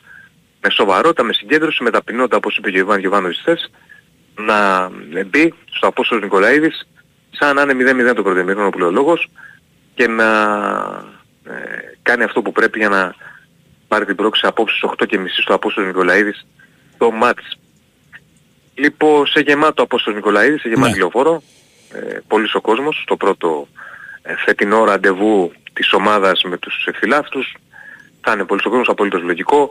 Υπάρχει, τα λέγαμε και το πρωί, μια δίψα μεγάλη ε, των φίλων του Τριφυλιού να δουν και πάλι την ομάδα σε ευρωπαϊκούς ομίλους. Νομίζω ότι ο Παναθηναϊκός αν περάσει σήμερα ε, πέρα από το γεγονός ότι προκρίνεται στον επόμενο γύρο Champions League προκριματικό εξασφαλίζει και ευρωπαϊκή παρουσία ε, ομίλων ε, σε ομίλους αναφερόμαστε στο Europa League. Άρα Σωστά. έχει σίγουρα μια ε, σταθερή κατάσταση ευρωπαϊκή να το πω έτσι εντός της, ε, της σεζόν ε, και αυτός είναι ένας πολύ μεγάλος στόχος, ο πρώτος στόχος της χρονιάς ήταν και πριν από το μάτς με την Ήπρο το εκτός, είναι και τώρα φυσικά για να τελειώσει αυτή τη δουλειά. Δεν σκέφτεται κανένας στη συνέχεια, δεν σκέφτεται κανένας στην όποια Μαρσέη, όλοι σκέφτονται όσο ο Παναθηναϊκός θα κάνει όσα πρέπει Ναι. Πάντως να ξέρεις, γνωρίζοντας ο τις κόσμος δυσκολίες με, και τις τα- ιδιαιτερότητες. με τα μηνύματα που στέλνει εδώ ρωτάνε πότε θα βγουν τα στήρια για Μαρσέη. Γιατί αν με το καλό περάσει ο Παναγιακό απόψε, Α, την ναι. επόμενη Τετάρτη είναι το παιχνίδι. Δηλαδή είναι πολύ κοντά και υποθέτω θα βγουν άμεσα, έτσι. Δεν μπορεί να βγάλει τώρα πριν Όχι από τώρα, μάτς. δεν λέω τώρα. Ενώ. Ναι. Κάτσε να αύριο δούμε, κάτσε μεθαύριο να- με το να- καλό, έτσι. Να τελειώσει Ναι, ναι, αυτό ναι, το δεν το παιχνίδι, συζητάμε. να πάνε όλα καλά για τον Παναθηναϊκό και τα υπόλοιπα θα, θα Ναι. τα δούμε. Θα, σίγουρα όμως θα βγουν άμεσα, δεν είναι. Ε, καλά, προφανώς. τώρα δεν έχει, δεν κάθεσαι. Ναι, ναι, Είναι ναι. τα μάτς συνεχόμενα, Εννοείται. είναι τα μάτς. Είναι και τα δύο κολλητά Έχει πάει. εντός. Αυτό είναι το θέμα. Τώρα πώς θα φέρει η κλήρωση, είναι γι' αυτό. Ε, Σωστό. Διονύση, κάτι άλλο θέλω να σε ρωτήσω, επειδή το ρωτούν και πολλοί φίλοι. Αν ενδεχόμενη εξασφάλιση σήμερα της πρόκρισης, επειδή σημαίνει ταυτόχρονα και κάποια έσοδα παραπάνω, αλλά και πολλά παιχνίδια παραπάνω στην Ευρώπη με τους ομίλους που θα είναι δεδομένοι, αλλάζει κάπως ο μεταγραφικός σχεδιασμός του Παναθαϊκό προς το ότι θα πάει πιθανώς για ένα ακόμα εξάρι, για ένα ακόμα δεξί μπακ κτλ. κτλ. Δηλαδή και ποσοτικά και ποιοτικά ταυτόχρονα, έτσι να υποθέσω. Καταρχάς να πούμε στο μεταγραφικό μια και με πήγες εκεί ότι ε, είναι στη τελική ευθεία Παναθηναϊκός για να πάρεις στόπερ. Μέχρι την Πέμπτη πρέπει να έχεις πάρει στόπερ γιατί την Πέμπτη δηλώνει λίστα για τη Μαρσέη. Και Ναι, θέλει ο σωστά. στόπερ που θα έρθει από τη στιγμή που δραματίσει ο Σέκεφελτ να είναι διαθέσιμο για τη Μαρσέη. Γι' αυτό και τρέχει τώρα για στόπερ. Είναι προχωρημένες επαφές. Τώρα πάνω σε αυτό που είπες, ναι, είναι κάτι το οποίο το έχουμε αναφέρει και καλά κάνεις το λες. Είχαμε πει ότι το ρεπορτάζ ανέφερε ότι ο Παναθηναϊκός μέχρι να τελειώσουν τα μάτια με την Dnipro βάζει μεταγραφικά ένα φρένο. Διαφοροποιήθηκε η κατάσταση με τον τραυματισμό του Σέντεφελτ και τρέχει, έτρεξε και τρέχει ακόμα ο Παναθηναϊκός για να αποκτήσει Ναι. στόπερ. Από εκεί και πέρα θα, ε, ε, 100% θα πάρει παίκτη ο Παναθηναϊκός ή και παίκτες ή και παίκτες κατά την άποψή μου πρέπει να πάρει εξάρι. Αυτό είναι δική μου γνώμη. Θα δούμε αν θα πάρει λίγα εξάρι. Ε, και σίγουρα θα παίξει ρόλο σε ποια ευρωπαϊκή διοργάνωση θα είναι. Ναι. Είναι διαφορετικό να είσαι Άλλο επίπεδο, ναι, σωστά. στο Europa League, είναι διαφορετικό να είσαι στο Champions League, διαφορετικό μια ομάδα να είναι εκτός Ευρώπης, όπως και να το κάνουμε. Ε, ε, παίζεις διαφορετικά μπάλα να το πω έτσι μεταγραφικά. Το ίδιο ισχύει για τον Παναθηναϊκό, ναι. 100%. Και είναι στο μυαλό των ανθρώπων του Παναθηναϊκού αυτό που είπες. Μμμ. Για Ε, θέσεις συγκεκριμένες ε, υπάρχει κάποια σκέψη. Δηλαδή, εξάρι όπως Δεξί μπακ. είπες, δεξί μπακ, ναι. Δεξάρι δεν, δεν είμαι σίγουρος ότι θα Μμμ. πάρει. Σου λέω εγώ τι πιστεύω. Ναι, Μπορεί ναι, να πάρει. σωστά. Αλλά δεν μπορώ να σου το πω με σιγουριά. ναι. Στόπερ και δεξί μπακ, στόπερ θα πάρει τώρα, δεξί μπακ σίγουρα. Θα δούμε. Μπορεί να πάρει εξάρι μετά. Θα δούμε. Αλλά είναι ανοιχτό αυτό. Δεν είναι κάτι που μπορώ να σου το πω εγώ τουλάχιστον ναι. Α, τι προκύπτει από το ρεπορτάζ. με, έτσι, βεβαι- ναι. ναι, με βεβαιότητα. Ε, σε ό,τι έχει να κάνει τώρα με τα της ενδεκάδας τα σημερινά νομίζω δεν θα αλλάξει κάτι. Το πιθανότερο να δούμε μια ίδια σύνθεση με εξαίρεση το Σέτιεφελ φυσικά που είναι έξω και το Γετβάη που πήρε τη θέση του στο βασικό σχήμα, δηλαδή με Μπρινιόλ, Γετβάη, Μάγνουσον, Χουάν Καρκότσιρα, ε, Ρούμπεν, ε, Βιλένα Τζούρισιτς, Μπερνάρ Παλάσιος Σπόρα. Αυτή είναι η πιθανή 11 στο σημερινό παιχνίδι. Να επαναλάβουμε ότι ε, χρειάζεται πάρα πολύ μεγάλη προσοχή και είναι κάτι το οποίο το έλεγαν ε, και στον Παναθηναϊκό όχι καπνογόνα, όχι χρήση λέιζερ, διότι η, η, η UEFA είναι αμήλικτη σε αυτά Ναι. και σε μια τέτοια περίπτωση θα υπάρξει κίνδυνος τιμωρίας της έδρας, οπότε θα πρέπει όσοι πάνε στο Απόστολος Νικολαίδης σήμερα να είναι προσεκτικοί και να είναι... να, να, να τα τηρήσουν αυτά, να προστατεύσουν τη λεωφόρο και την ομάδα τους. Δεν χρειάζεται τώρα να μπαίνει ο Παναθηναϊκός σε περιπέτειες, ενώ τα Εννοείται, πράγματα εννοείται. δείχνουν να δεν πηγαίνουν συζητάμε καλά. καν. Αυτό να το Ναι. καταλάβει και ο κόσμος πρέπει, έτσι. Ε, βέβαια, βέβαια. Και τα υπόλοιπα θα τα δούμε στο γήπεδο. Θα, είμαστε, θα είναι ο Big Win Sport FM εκεί από νωρίς για ρεπορτάζ από πριν, μετάδοση στην ώρα του αγώνα, ρεπορτάζ μετά. Είναι μια ευρωπαϊκή βραδιά για τον Παναθηναϊκό που ξαναλέω την περίμεναν καιρό όλοι. Ο κόσμος, όλοι, όλοι, όλο, όλος ο, ο Παναθηναϊκός ο οργανισμός και θέλουν να τη ζήσουν σήμερα ε, να ναι. πάει καλά. Και ξέρεις ότι θα έχεις με άλλα υπομονή και 8 υπομονή. παιχνίδια αν πάνε όλα καλά. Σήμερα μίνιμουμ 8. Minimum. Έτσι, που Minimum, είναι πολύ ναι. σημαντικό, είναι, ξέρεις, τρέφεται όλο, όλο το ποδόσφαιρο, όλος ο οργανισμός, όλη, όλη η ομάδα, από όλες τις Δύο απόψεις. προκριματικά και Ναι, ναι. έξι σε ομίλους. Δύο μπορεί και Minimum τέσσερα οκτώ. προκριματικά, έτσι. Αν περάσει Μπορεί με να τη έχει Μαρσέη. τέσσερα προκριματικά, καλά. Μετά μπορεί να έχει, δεν- δεν ξέρεις. Ναι, ναι. Το πάμε μακριά τώρα. Αλλά μίνιμουμ ναι, αν περάσει σήμερα θα έχει άλλα 8 ευρωπαϊκά παιχνίδια. Ναι, στο, Είναι στο χειρότερο σημαντικό. σενάριο. Στο χειρότερο σενάριο. Τέσσερα Ναι, ότι εντός. συνεπάγεται αυτό, έτσι. Με έσοδα, με Ναι. προσμονή του κόσμου, με χίλια χίλια δυο. Ε, βέβαια. βέβαια. Άλλη, Όπως άλλη το λες. πίστα τελείως. Έτσι είναι αυτό το αλατοπίπρο για τους οπαδούς, για τους φιλάθλου είναι η Ευρώπη. Δεν το συζητάμε καν. Καλό το Και πρωτάθλημα είναι και εννοείται. Δεν το μια συζητάμε. κατάσταση που πρέπει να είναι κανονική για τον Παναθηναϊκό. Ναι, ναι, ναι. Για όλες τις μεγάλες ομάδες Τώρα- και δυστυχώς τα έχουμε κάνει Ναι. λίγο μαντάρα τα προηγούμενα χρόνια όλες Ναι, ναι. οι μεγάλες ελληνικές ομάδες με κάποιες λίγες εξαιρέσεις και πρέπει να αλλάξει αυτό. Είναι ώρα να αλλάξει. Ωραία, Διονύση, κάνει οικονομία λίγο στις ε, ανάσες σου και, στη, και στη, στη φωνούλα σου, γιατί θα χρειαστεί απόψε. Έτσι. Και θα σε ακούσουμε το βράδυ και από το γήπεδο. Έγινε. Να είσαι καλά. Να είσαι Να είσαι καλά. καλά. Ακούσαμε Διονύση Ντεσίλα με το ρεπορτάζ του Παναθηναϊκού. Να πούμε ότι ακολουθεί διαφημιστικό μήνυμα. Όταν ξέρεις τι σημαίνει πραγματική διασκέδαση, ξέρεις τι επιλέγεις. B-Win, χιλιάδες στοιχηματικέ επιλογές σε αμέτρητα πρωταθλήματα και παιχνίδι όλο το 24ωρο στο live casino με dealer που μιλούν ελληνικά και μοναδικές πρόσφορες. Λοιπόν. ε, ε, λοιπόν, η UEFA λέει δεν τιμωρεί έδρα για καπνογόνα. Μια χαρά τιμωρεί, φίλε μου, έδρα και για καπνογόνα η UEFA. Αν δεις τι γίνεται στις πρακτικές των τελευταίων ετών, τα καπνογόνα πλέον τιμωρούνται αυστηρότατα. Κλείνοντας καταρχήν, καταρχάς μάλλον, μέρος κερκίδας και μετά μπορεί, αν δεν καταλάβουν και δεν βάλουν μυαλό, ακόμα και ολόκληρο το γήπεδο. Έτσι. Ε, πρέπει να ενημερωθείς καλύτερα. Λοιπόν, ε, αν περνάει ο Παναθακό σήμερα, πάει conference. Όχι, ρε φίλε. Ο Παναθακό, αν περάσει σήμερα, εξασφαλίζει minimum το Europa League τους ομίλους. Έτσι, minimum. Στην καλύτερη φυσικά υπάρχει και το καλύτερο σενάριο, αν περάσει τη Μαρσέη και έναν ακόμα γύρο, να πάει και ο Μίλους ε, ε, Champions League. Έτσι. Αλλά σήμερα, αν περάσει, ό,τι και να γίνει, θα πάει ο Μίλους Europa League στη χειρότερη περίπτωση. Έτσι. Λοιπόν, πάμε σε break, πάμε σε αθλητικό δελτίο ειδήσεων και επιστρέφουμε για τη δεύτερη ώρα.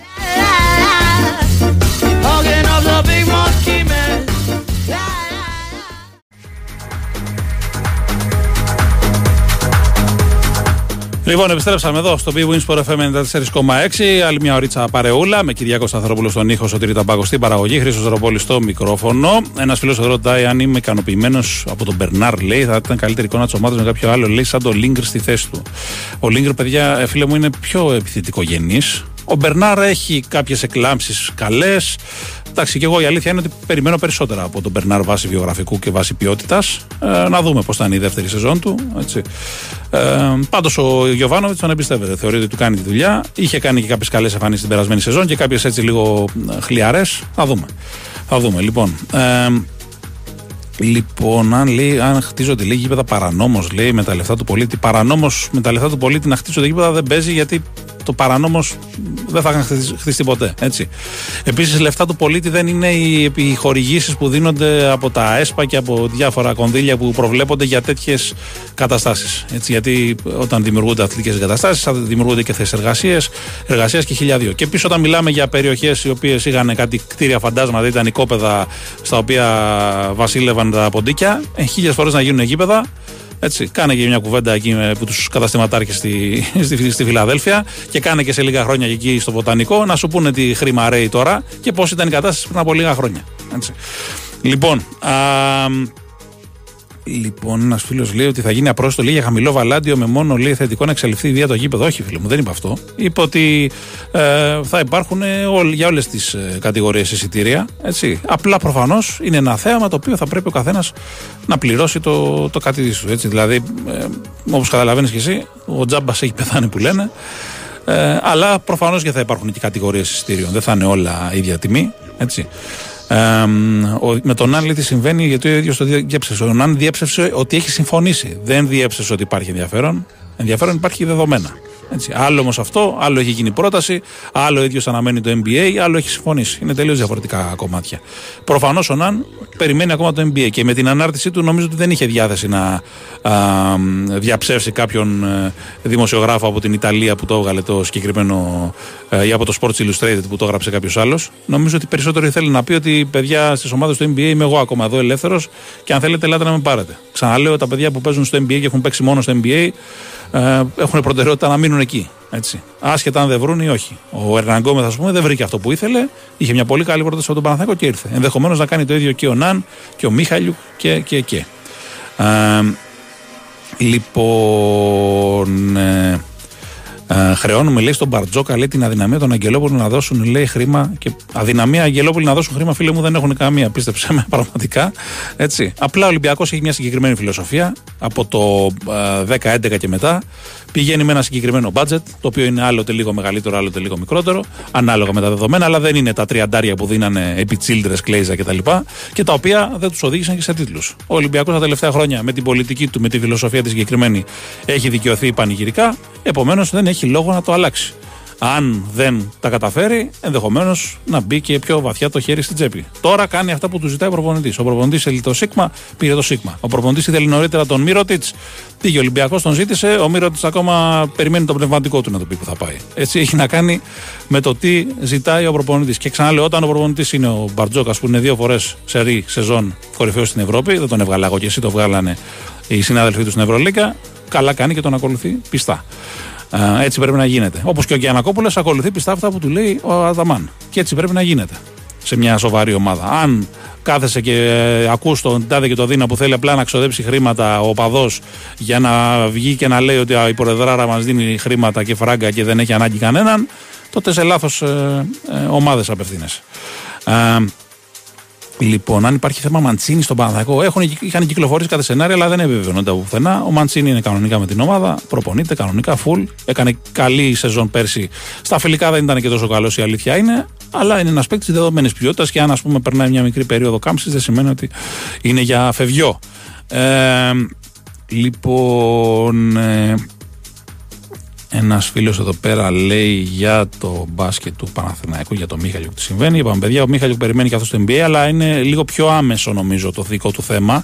Δεν θα το περιμένει όσο φαίνεται ότι μπορεί να περιμένει ο Ναν, ο οποίος μπορεί να φτάσει μέχρι και τέλη Αυγούστου. Νομίζω ότι ο Μίχαλιουκ αυτή την εβδομάδα ίσως να έχουμε οριστική κατάληξη στη συγκεκριμένη υπόθεση. Ο Σέργιο Ράμος λέει καλός δεν είναι για την άμυνα του Παναθακού. Για οποιοδήποτε είναι καλός ο Ράμος και σε αυτή την ηλικία ακόμα, αλλά από ό,τι λένε κλείνει προς γαλατά σαράι ο κύριος ο Σέργιο Ράμος. Οπότε θα πάει εκεί να πάρει τα καλά τα λεφτά του, να φάει τα κεμπάπ του έτσι, και να περάσει και, και ωραία. η Γαλατά ρίχνει χρήμα με ουρά που λένε στην αγορά, όπως συμβαίνει συχνά πυκνά τα τελευταία χρόνια.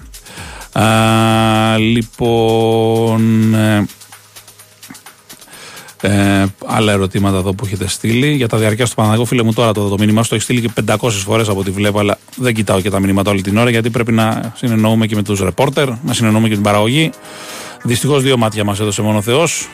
Ε, λοιπόν, ε, για τον Παλάσιο, ένας φίλος λέει ότι δεν κάνει. Εντάξει, ρε φίλε. Ε, Απόψεις είναι αυτές, αλλά το δεν κάνει είναι λίγο αφοριστικό, θα έλεγα. Ε, ο Παλάσιος είναι καλός παίκτης. Το έχει δείξει όλα αυτά τα χρόνια η καριέρα του γενικά. Πέρσι η αλήθεια είναι ότι δεν έκανε στο, στην κατάληξη της ειδικά τόσο καλή σεζόν. Οπότε ας, ας έχουμε υπομονή. Νομίζω ότι είναι ένας καλός παίκτης πάντως. Λοιπόν, πλάνο λέει για Αβδάλα, Σαμοντούροφ και Μαντζούκα λέει. Οι δύο πρώτοι θα δοθούν δανεικοί. Αυτό που μαθαίνουμε, που ακούγεται είναι ότι ο Σαμοντούροφ θα μείνει στον Παναθηναϊκό και ότι ο Αβδάλας ενδεχομένως να δοθεί δανεικός. Ο Μαντζούκας είναι δεδομένο ότι θα μείνει στον Παναθηναϊκό. Έτσι, κανονικότατα και με τον νόμο. Του αρέσει και του Αταμάν. Γιατί ο Μπανκέρο λέει δεν επέλεξε την Ιταλία αφού σας είπα στην εθνική λέει δύσκολα να παίξει. Πώς θα παίξει δύσκολα στη είπα στην εθνική αφού είναι στην εθνική ομάδα των ΗΠΑ. Είναι στη 12 φίλε μου για το παγκόσμιο ο Μπανκέρο. Μιλάμε για νούμερο ένα draft. Παίχτης που έχει 20 πόντους μεσόωρο στο NBA. Έστω και στο Ορλάντο που είναι όπως είναι. Που έχει ομάδα με προοπτική βέβαια, αλλά δεν είναι ακόμα σε top level. Ο Μπανκέρο είναι παιχτάρα μεγάλη. Επέλεξε τη χώρα στην οποία έχει γεννηθεί, έχει μεγαλώσει και όχι τη χώρα από την οποία κατάγεται ο πατέρας του. Αυτό έκανε πολύ απλά. Και ας το λένε κάποιοι Ιταλοί προδότη. Είναι θέμα επιλογών. Ε, λοιπόν, η Φιλαδέλφια λέει δεν είχε καμία ανάγκη το γήπεδο. Λέει εδώ και πολλά χρόνια έχει πάρα πολύ κόσμο. Δεν είναι έτσι, φίλε μου. Έτσι. Τα τελευταία 2-3 χρόνια περισσότερο με την προοπτική και την κατασκευή του γηπέδου απέκτησε ξανά ζωή η Φιλαδέλφια. Επειδή έχω και φίλους και πηγαίνω αρκετές φορές, μπορώ να σε διαβεβαιώσω γι' αυτό. Αν θυμηθείς πώς ήταν τα πρώτα χρόνια μετά την κατεδάφιση του γηπέδου, κυκλοφορούσαν τα φαντάσματα. Έτσι. Ε, οπότε νομίζω ότι είναι ξεκάθαρο αυτό. Ε, ο φίλος λέει: Αν ο Μπαρτζόκας είχε άλλους προέδρους και το έφευγε ο MVP της προηγούμενης σεζόν, λέει θα έπαιρνε το Σίγμα. Παιδιά, ο Μπαρτζόκας ζήτησε το Σίγμα. Δεν του τον πήραν οι Αγγελόπουλοι. Δεν πήγαν οι Αγγελόπουλοι να προτείνουν παίχτη, πάρε μας αυτόν. Οι Αγγελόπουλοι πήγαν να πάρουν καθ' υπόδειξη του Μπαρτζόκα πρώτα το Μύρωτιτς. Ο Μύρωτιτς είχε πολύ μεγαλύτερο συμβόλαιο από τον ε, Σίγμα. Ο Μπαρτζόκας ήθελε κάποια σίγουρη στο δικό του το μυαλό, στο δικό του το σκεπτικό λύση. Έτσι. Ο Μύρωτιτς δεν έκατσε, πήγε στο Σίγμα. Απλά, πολύ απλά τα πράγματα. Ό,τι του ζήτησε ο προπονητής ε, έκανε ο Ολυμπιακός, η διοίκηση του Ολυμπιακού. Έτσι. Ε, αν είναι διαφορετικός, α βγει ο Μπαρτσόκα να το πει, αλλά δεν νομίζω, παιδιά. Είναι ξεκάθαρο αυτό. Ε, Λοιπόν, αν βλέπω να φεύγει ο Ιτούδης, λέει με το θέμα που άνοιξε με την Τουρκία. Όχι, ρε παιδιά, τι να φύγει. Θα φύγει ο Ιτούδης δηλαδή επειδή βρέθηκε ένας εκεί πέρα να το καταγγείλει. Που, που, που από ό,τι λένε και τα τουρκικά μέσα σήμερα τον έχουν βγάλει το συγκεκριμένο κάποιο πρόγραμμα και λένε ότι είναι ο παδός της Γαλατά και θέλει να προκαλέσει πρόβλημα κτλ. κτλ. Εντάξει. Έλεω. Έτσι. Επειδή ας πούμε είχε μια λογομαχία με έναν ε, Τούρκο ο οποίος τον κατηγορεί για τέτοια πράγματα. Δηλαδή, εσύ το θεωρείτε φυσιολογικό η Τούδη, ο οποίος ζει, εργάζεται και παίρνει ένα σωρό λεφτά και καλά κάνει έτσι, γιατί ταξίζει στην Τουρκία να έβρισε την Τουρκία σε ένα Τούρκο. Αν είναι δυνατόν, παιδιά. Είπαμε. Μην τρελαθούμε πραγματικά. Τελείως. Ε, ο καθένας μπορεί να βγει να καταγγείλει τον οποιοδήποτε για οτιδήποτε και αν τρέχασή μετά να αποδείξει ότι είναι ελέφαντα. Αν δεν υπάρχουν και αυτόπτες μάρτυρες ή κάτι να το έχει καταγράψει τέλος πάντων. Έτσι. Ε, Λοιπόν, ε, ο Κορδόν λέει θα βγάλει την παρέλαση. Λέει, Ε, όχι, ρε φίλε, κάτσε. Ο Κορδόν έχει δείξει ότι η καριέρα του ποιος είναι. Προφανώς και αυτός θα κρυθεί βέβαια αν οι επιλογές που κάνει και αυτός και ο Μαρτίνε δεν είναι καλές. Αλλά ας δώσουμε το χρόνο έτσι, που χρειάζεται για να κρίνουμε. Να φέρει πρώτα τους παίχτες και ε, να δούμε. Ε, ε, πολλά ερωτήματα ακόμα εδώ πέρα. Ε, Λέει, από όταν γκρεμίστηκε το γήπεδο, χτίστηκαν λέει μπαρ με ζωδοπολία που χρειάστηκαν πολλά λεφτά. Ε, ναι, πότε όμως, ρε φίλε μου. Αυτό, αυτά τα τελευταία χρόνια έχουν ανθίσει και υπάρχει στη, στη Δεκελία κίνηση που δεν υπήρχε τα προηγούμενα χρόνια. Ε, ξαναλέω, επειδή έχω και φίλους και έχω και περάσει πολλές φορές και ε, έχω βγει κιόλας πολλές φορές στο συγκεκριμένο σημείο. Ξέρω πώς ήταν όταν δεν υπήρχε το γήπεδο της ΑΕΚ, ούτε καν η προοπτική του γηπέδου. Γιατί όταν παρουσιάστηκε η προοπτική του γηπέδου, ξεμύθισαν και δεξιά και αριστερά τόσα καταστήματα, έτσι. Ε, είναι ξεκάθαρο ότι έδωσε μια όθηση το γήπεδο. Και επιπλέον φέτος σκέψω ότι δεν θα είναι ένα-δύο παιχνίδια το μήνα, τρία, θα είναι παραπάνω με τα ευρωπαϊκά. Και αυτό σημαίνει περισσότερος κόσμος στη Φιλαδέλφια, περισσότερο χρήμα. Λοιπόν, έχουμε Κώστα Νικολακόπουλο. Ωραία, πάμε κατευθείαν στο ρεπορτάζ του Ολυμπιακού, ο οποίος λογικά, από ό,τι καταλαβαίνω, πάει σε άλλες περιπτώσεις, αφού ο κύριος Κέννεντι μας ε, τελείωσε και ε, αυτό και από την αρχή η αναζήτηση του Εκστρέμ στον Ολυμπιακό. Χαίρετε, τι κάνουμε, πώς είμαστε; Έλα Χρήστο, καλά είμαστε, καλά είμαστε. Ε, ο Ολυμπιακός έχει όπως πάντα ε, πολλά ανοιχτά μέτωπα τα οποία και προσπαθεί να κλείσει ε, είτε για παίχτες ε, να έρθουν είτε για παίχτες να φύγουν αφού έχει ένα ευρύ ρόστερ θα έλεγα. Ναι. Ε, και πρέπει να τα κάνει όλα όσο το δυνατόν καλύτερα βέβαια για το συμφέρον της ομάδας και του κλαμπ. Ε, κάπως έτσι μπορούμε να πούμε σε ό,τι αφορά τις ε, περιπτώσεις των παιχτών που είναι να έρθουν ότι το ενδιαφέρον έχει στραφεί αυτή τη στιγμή σε απόκτηση center for και αριστερό back και extreme. Αυτές είναι οι τρεις θέσεις που αυτή τη στιγμή, για τις οποίες αυτή τη στιγμή έτσι, κινείται ο Ολυμπιακός. Center for γιατί πολύ απλά δεν έχει πάρει center for. Extreme γιατί χαλάει όπως όλα δείχνουν του Kennedy ο οποίος ήρθε λίγο υπέρβαρος να, το, να το πούμε έτσι. Δηλαδή νομίζω ότι είμαι, είμαι μία ή άλλη μου φαίνεται με τον Γενετή. Ναι. Ε, έτσι δεν προχώρησε η μεταγραφή του. Ε, ήταν 7 κιλά υπέρβαρος ο, ο, 7 πώς το κιλά, λένε, ε. ο- Πω, ο Παναγία. Kennedy, ναι, ήταν 7 κιλά υπέρβαλο. Εγώ Γι' 7 αυτό κιλά σε εί- διακοπές έχω πολλά χρόνια να πάρω η αλήθεια είναι. εί- Είπα χθες, είπα χθες ότι δεν ήταν ότι κόπηκε από τα ιατρικά. Είναι ότι Από τα εργομετρικά. διαπιστώθηκε, διαπιστώθηκε ναι ότι το παιδί ήθελε, είχε χρόνο μπροστά του Ναι. για να είναι έτοιμος σε ε, πραγματικά καλό βαθμό για να παίξει. Ε, ο χρόνος αυτός υπολογίζονταν μετά τη διακοπή του πρωταθλήματος. Μμμ. Ο Ολυμπιακός ε, ξέρουμε ότι έχει έξι παιχνίδια μέσα στον Αύγουστο. Ε, δεν είναι 6-7 πόσα είναι. Τέσσερα είναι τα Ναι. ευρωπαϊκά. Τρία πρωταθλήματος, τέσσερα ευρωπαϊκά, 7. Ναι. Και ε, θέλει παίκτη που να τον βοηθήσει άμεσα. Αυτή ήταν και η αιτία που η μεταγραφή κόλλησε. Ε, οπότε και θέλει βέβαια και αριστερό μπακ ο Ολυμπιακός γιατί ε, ο Ρέαμτσουκ θα φύγει. Θα πάει στην, ε, πώς το λένε, Σπαρτάκ Μόσχας. ναι, ναι. Καταρχάς ξεχαστήκαμε κιόλας, να πούμε και καλό μήνα. Επίσης, Και να εννοείται, ευχαριστώ εννοείται. και σε όσους μας ακούνε. Και στις ελληνικές ομάδες που το χρειάζονται. Σε όλους μας ναι, να είμαστε καλά και οι ελληνικές ομάδες που έχουν πολλά παιχνίδια ευρωπαϊκά να πάνε καλά όλες. Πας και κάνουμε κάτι καλύτερο φέτος. Του Ε, Ρέατσουκ λοιπόν, πρέπει να το και- θεωρούμε τελειωμένο τώρα δηλαδή. 7 εκατομμύρια δηλαδή όπως ακούγεται. Τε, τε- τελειωμένο είναι Όταν μόνο, ανακοινωθεί, όταν, ναι, σωστά. μόνο όταν τελειώσει η μεταγραφή. Ε, Εννοείται. ε, μόνο τότε. Αλλά ε, έτσι όπως πάνε τα πράγματα νομίζω ότι είναι έτοιμα τα πράγματα Μμμ. για να γίνει η μεταγραφή αυτή.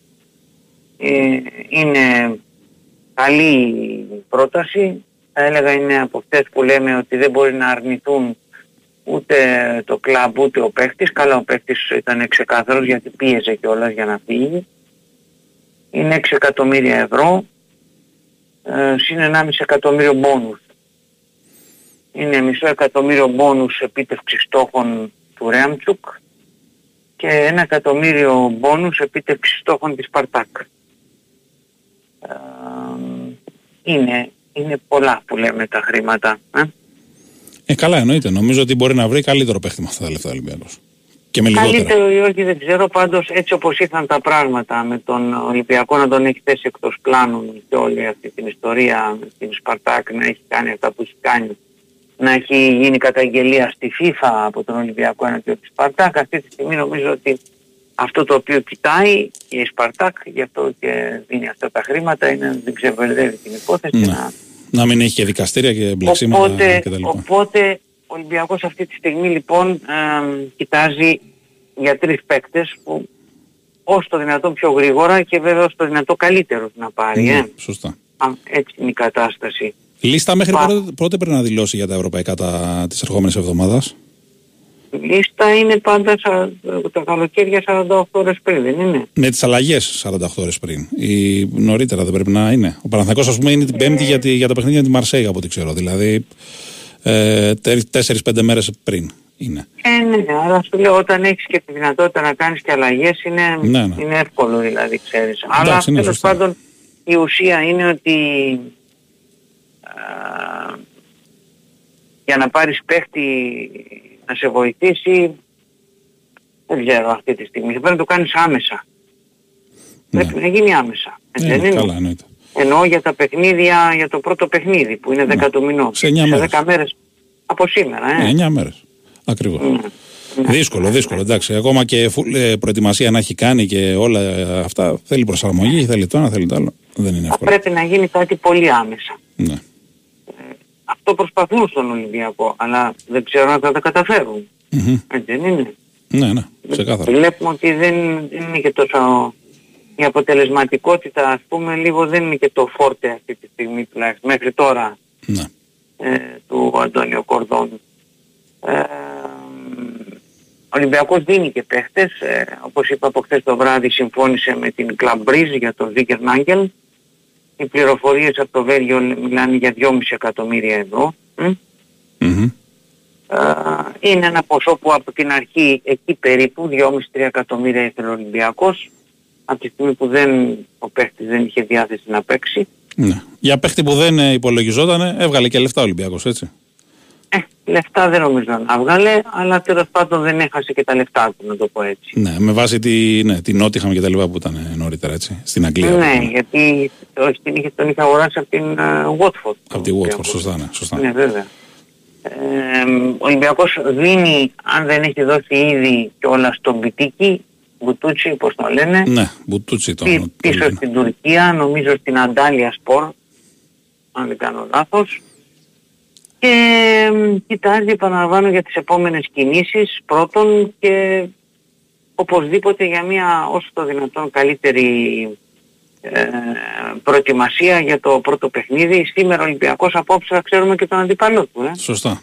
Απόψε δεν είναι το Ε, πρώτο αύριο αν δεν παιχνίδι, κάνω το λάθος. 10 η ώρα πρέπει ρεβάνς. να είναι. Πρέπει να είναι αύριο αν δεν κάνω λάθος, θα το τσεκάρω τώρα. Αμέσως. Αύριο είναι η ρεβάνς, πώς είχα την εντύπωση. Αύριο, αύριο, δε, Α, στις, ε, αύριο το βράδυ στις 8. Αύριο το βράδυ στις Αύριο 8. το βράδυ. Ναι, Οκ. ναι. Θα ξέρουμε λοιπόν μέσα αυτό το διήμερο την, α, Ναι. την αντίπαλο του, θα ξέρει ο Ολυμπιακός την αντίπαλό του. Γένκι Σερβέτ Ως- να πούμε, ένα-ένα το πρώτο παιχνίδι, παίζουν τώρα στο Έτσι Βέλγιο. ακριβώς, ακριβώς. Οπότε έρχονται, έρχονται αυτά 24 ώρα για να δούμε τι ακριβώς θα δούμε. Ε, πλέον ο Ολυμπιακός, ε, περιμένουμε από τον Ολυμπιακό την, μια επίθεση μεταγραφική ε, γιατί να το θέσουμε και αλλιώς είναι και το δεύτερο παιχνίδι, δεν είναι μόνο η Ρεβάν, Ε, το βέβαια, πρώτο μάτς. ε, βέβαια. Το δεύτερο παιχνίδι θα γίνει σε 17 μέρες. 17 μέρες είναι ε, αρκετός χρόνος αν πάρεις παίχτη σύντομα για να τον έχεις τη ρεβάνς. Ε, δεν είναι μόνο το πρώτο μάτς. Ναι, ναι, ναι, 100%. Ναι.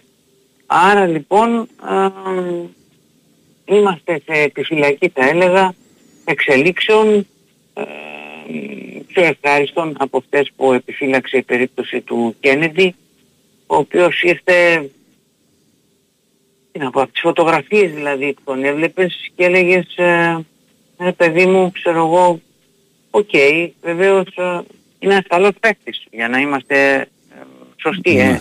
Καλά, Είναι ναι. ένας καλός Αυτό, παίκτης ο Κέννεντι.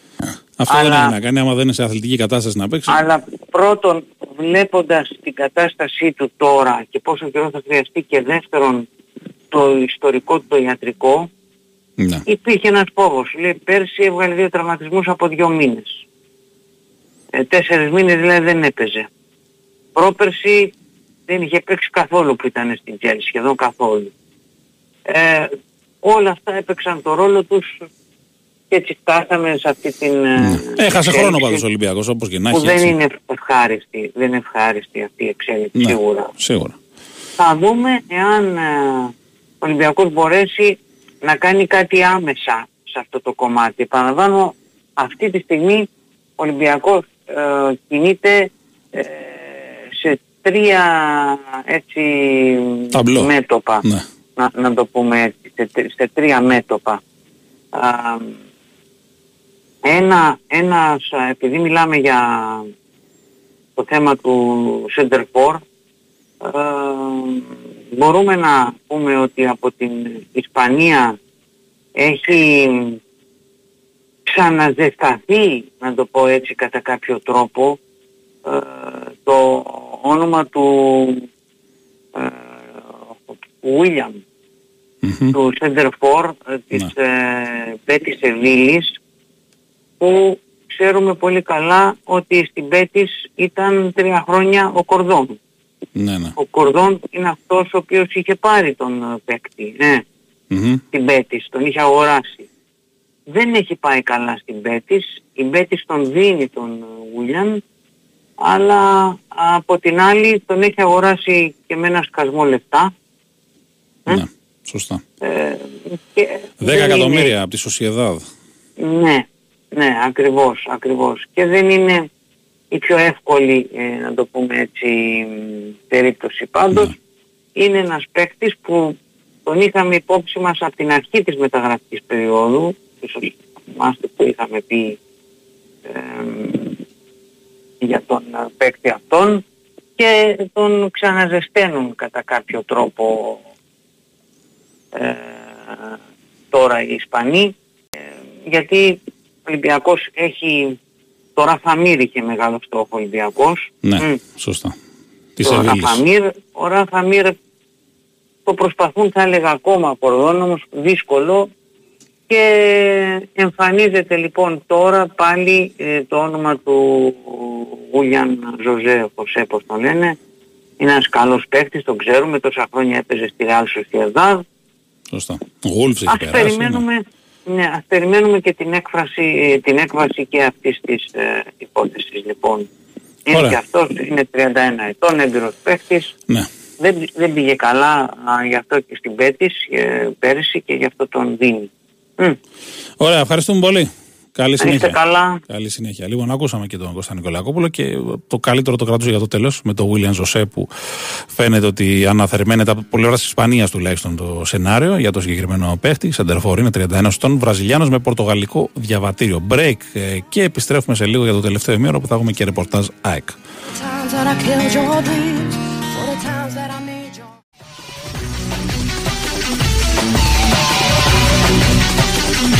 It's talking about Λοιπόν, επιστρέψαμε τελική ευθεία της εκπομπής εδώ στο Big Win Sport FM 94,6. Να πούμε ότι ε, έχει ανακοινωθεί πλέον και το τηλεοπτικό πρόγραμμα των φιλικών της εθνικής ομάδας ένωψη του Παγκοσμίου Κυπέλου. Να πούμε ότι αύριο, μάλλον, ε, ναι, αύριο, Τετάρτη, 9.30 το βράδυ, στο Άξιο 24 Σλοβενία-Ελλάδα. Τετάρτη 4 Αυγούστου, την Παρασκευή δηλαδή στις 7 η ώρα υπάρχει το Ελλάδα-Σλοβενία από την ΕΡΤ. Λίγο πριν το Τζάμπολ θα γίνει και η βράβευση του Νίκου Γκάλη που θα ανέβει η φανέλα του ρέπλικα σε πολύ μεγάλο μέγεθος προφανώς στον ουρανό του ΆΚΑ από το 1987 η συγκεκριμένη φανέλα. Ακολούθως στις 8 με 10 Σεπτεμβρίου από την ΕΡΤ θα μεταδοθούν τα παιχνίδια με Ελλάδα, Ελλάδα-Σερβία, Σερβία-Ιταλία και Ιταλία-Ελλάδα αντίστοιχα για το τουρνουά Aegean Ακρόπολη. Και τέλος τα δύο τελευταία φιλικά 18 και 19 ε, Αυγούστου.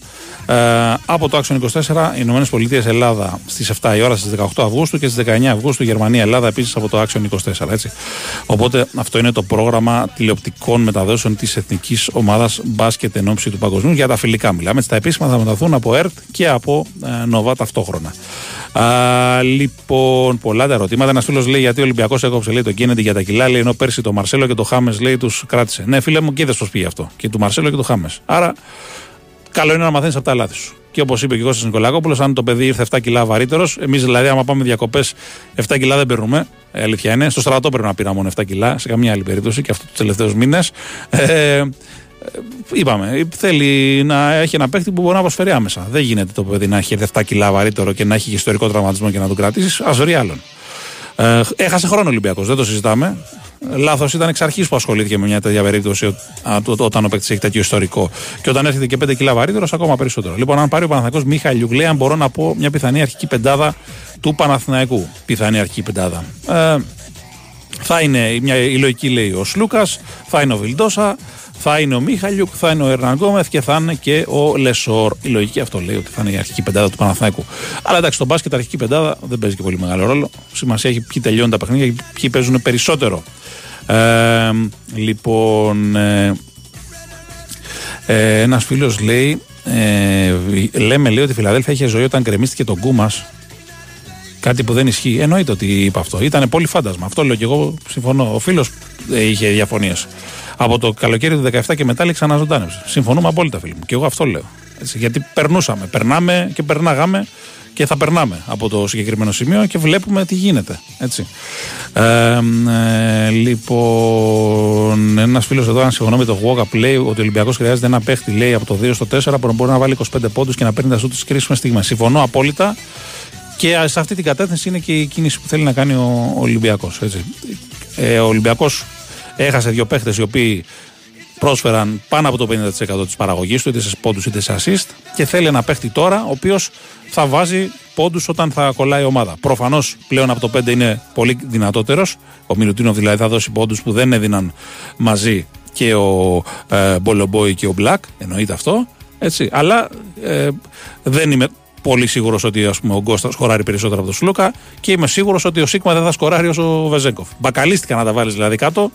Ο Ολυμπιακός θέλει ένα παίκτη ο οποίος να, να σκοράρει, να έχει ευχαίρεια. Δεν σου λέω σε κάθε παιχνίδι. Θα πρέπει να έχει ένα παίκτη ο οποίος σε κάποια παιχνίδια που θα χρειαστεί να τραβήξει πάνω του σκοράρισμα.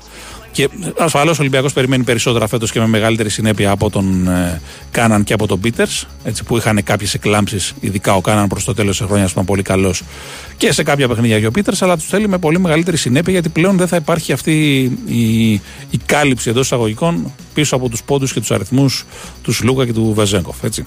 Λοιπόν, ε, το ότι πήρε λέει τόσο κιλά ενώ είχε ένα χρόνο ε, προπονήσεις, λέει είχε μάλλον προ, πολύ καιρό για προπονήσεις, λέει δείχνει έλλειψη επαγγελματισμού. Καλά, ούτως ή άλλως και προπονήσεις να μην είχε φίλο μου κανένας επαγγελματίας αθλητής που είναι σε αναζήτηση ομάδας, δεν νοείται να παίρνει 7 κιλά στις διακοπές του. Δηλαδή, πραγματικά δεν νοείται. Και ελεύθερος να είσαι, άμα θέλεις να είσαι επαγγελματίας και ξέρεις ότι ανά πάσα στιγμή και ώρα μπορείς να βρεις ομάδα, ε, δεν έχεις πάρει 7 κιλά, γιατί μετά θα κοπείς όπως έγινε με το Γκέννεντι στην προηγούμενη περίπτωση. λοιπόν, ε, να πούμε επίσης ότι ε, ακολουθεί διαφημιστικό μήνυμα. Είσαι στην Bwin γιατί στο live καζίνο παίζουν τραπέζια, blackjack ρουλέτα, poker, τα δημοφιλέστερα παιχνίδια, κορυφαία game shows με 24 ώρε λειτουργία σε ένα σύγχρονο και φιλικό application. Ε, πολύ γκρινιά εδώ από τους φίλους του Ολυμπιακού. Δικαιολογημένη θα πω εγώ για τις καθυστερήσεις που υπάρχουν στο σχεδιασμό. Η αλήθεια είναι ότι περνάνε μέρες. Ο Ολυμπιακός ε, περιμένει κάποιες περιπτώσεις που αποδεικνύεται ότι δεν μπορούν να προχωρήσουν ή άλλες πάει να τις προχωρήσει και αποδεικνύεται ότι δεν πρέπει να τις προχωρήσει, αλλά σε κάθε περίπτωση χάνει χρόνο. Ε, οπότε νομίζω ότι υπάρχει ζήτημα πλέον. Πλησιάζουν τα ευρωπαϊκά, όπως είπε και ο Σα Νικολακόπουλος. Σε μόλις 9 μέρες είναι το παιχνίδι. Το πρώτο με Γκένκι Σερβέτ, που δεν θα είναι εύκολο. Έτσι. Ε, δεν μιλάμε για έναν Ολυμπιακό που είναι πανέτοιμος από πέρσι που ήθελε λίγα μέρεμέτια που λένε και θα ήταν πανίσχυρος. Μιλάμε για έναν Ολυμπιακό που υποτίθεται κάνει αναδόμηση και για την ώρα έχει φέρει ουσιαστικά δύο παίχτε μόνο. Και κάποιους που επιστρέψαν από δανεισμούς και τα λοιπά, μαντί και, και τα λοιπά. Ε, και αν ο το χτυπάω ξύλο Ολυμπιακός την πατήσει, ε, μετά θα είναι ακόμα μεγαλύτερη μουρμούρα και φυσικά θα είναι και τότε δικαιολογημένη. Ε, είπαμε να είναι προσεκτικές επιλογές, να είναι καλύτερες από πέρσι που μαζεύτηκε πολύ φύρα εντός εισαγωγικών ε, και στον προπονητή και, στους, και στον τεχνικό διευθυντή και στους παίχτε που θα έρθουν. Εννοείται πρέπει να είναι πάντα προσεκτικές επιλογές, αλλά υπάρχει και ένα όριο χρονικό πέρα από το οποίο μιλάμε πλέον για καθυστέρηση. Ε, Λοιπόν, αν ο Νάνλι μπορεί να δώσει 25 πόντους, λέει με την απαιτούμενη προσωπικότητα, ναι, είναι ένας παίκτης ο οποίος στην Ευρώπη μπορεί, αν προσαρμοστεί, έτσι, γιατί πάντα παίζει αυτό το ρόλο του, έχει την ποιότητα να σου βάλει 25 πόντους. Δεν τους έβαζες στο Μαϊάμι, γιατί το Μαϊάμι είχε άλλους παίκτες να τους βάλουν, έτσι, αλλά ήταν ένας παίκτης ο οποίος μπορούσε να σου βάλει και 10 και 15 πόντους, ας πούμε, και έχει και κάποια παιχνίδια που έβαζε και περισσότερους. Ενώ με συνέπεια, ας πούμε, μπορεί να σου δίνει ένα 15 πόντους μέσο όρο. Δεν θέλει και παραπάνω Ολυμπιακός, έτσι, παιδιά. Νομίζω ότι κάπου τόσο θα θέλει από τον γκαρντ που θα αποκτηθεί κατά μέσο όρο και να είναι φυσικά παρόν και στα μεγάλα παιχνίδια. Να πούμε επίσης ότι ε, ανακοινώθηκε από τον Λαύριο Παπαδάκης, ο Κώστας Παπαδάκης, το παιδί που έπαιζε πέρσι στην ΑΕΚ, παλιότερα στον Παναθηναϊκό, στον Κολοσσό, στη Λάρισα κτλ. κτλ. Ένα παιδί με καλό σουτέρ, ε, καλό σουτέρ που είχε περάσει και από την Εθνική στα παράθυρα για κάποια λίγα ε, παιχνίδια. Ε, λοιπόν. Ε, ε, ο προπονητής και ο τεχνικός διευθυντή δεν τον έβλεπαν, λέει, δεν συζητούσαν μαζί του. Εντάξει, φίλε, όταν συνομιλείς με κάποιον παίχτη ε, και από Zoom ακόμα, ε, δεν βλέπεις κιόλας αν έχει πάρει 7 κιλά. Προφανώς περιμένεις να το δεις από κοντά και πιστεύεις ότι αυτός ο παίχτης θα, θα έχει τον, τον ε, ε, αρ, αρκετό επαγγελματισμό τέλος πάντων για να μην εμφανιστεί υπέρβαρος, τόσο υπέρβαρος τέλος πάντων, σε μια προετοιμασία τέλος πάντων σε κάποια αργομετρικά στην προκειμένη περίπτωση.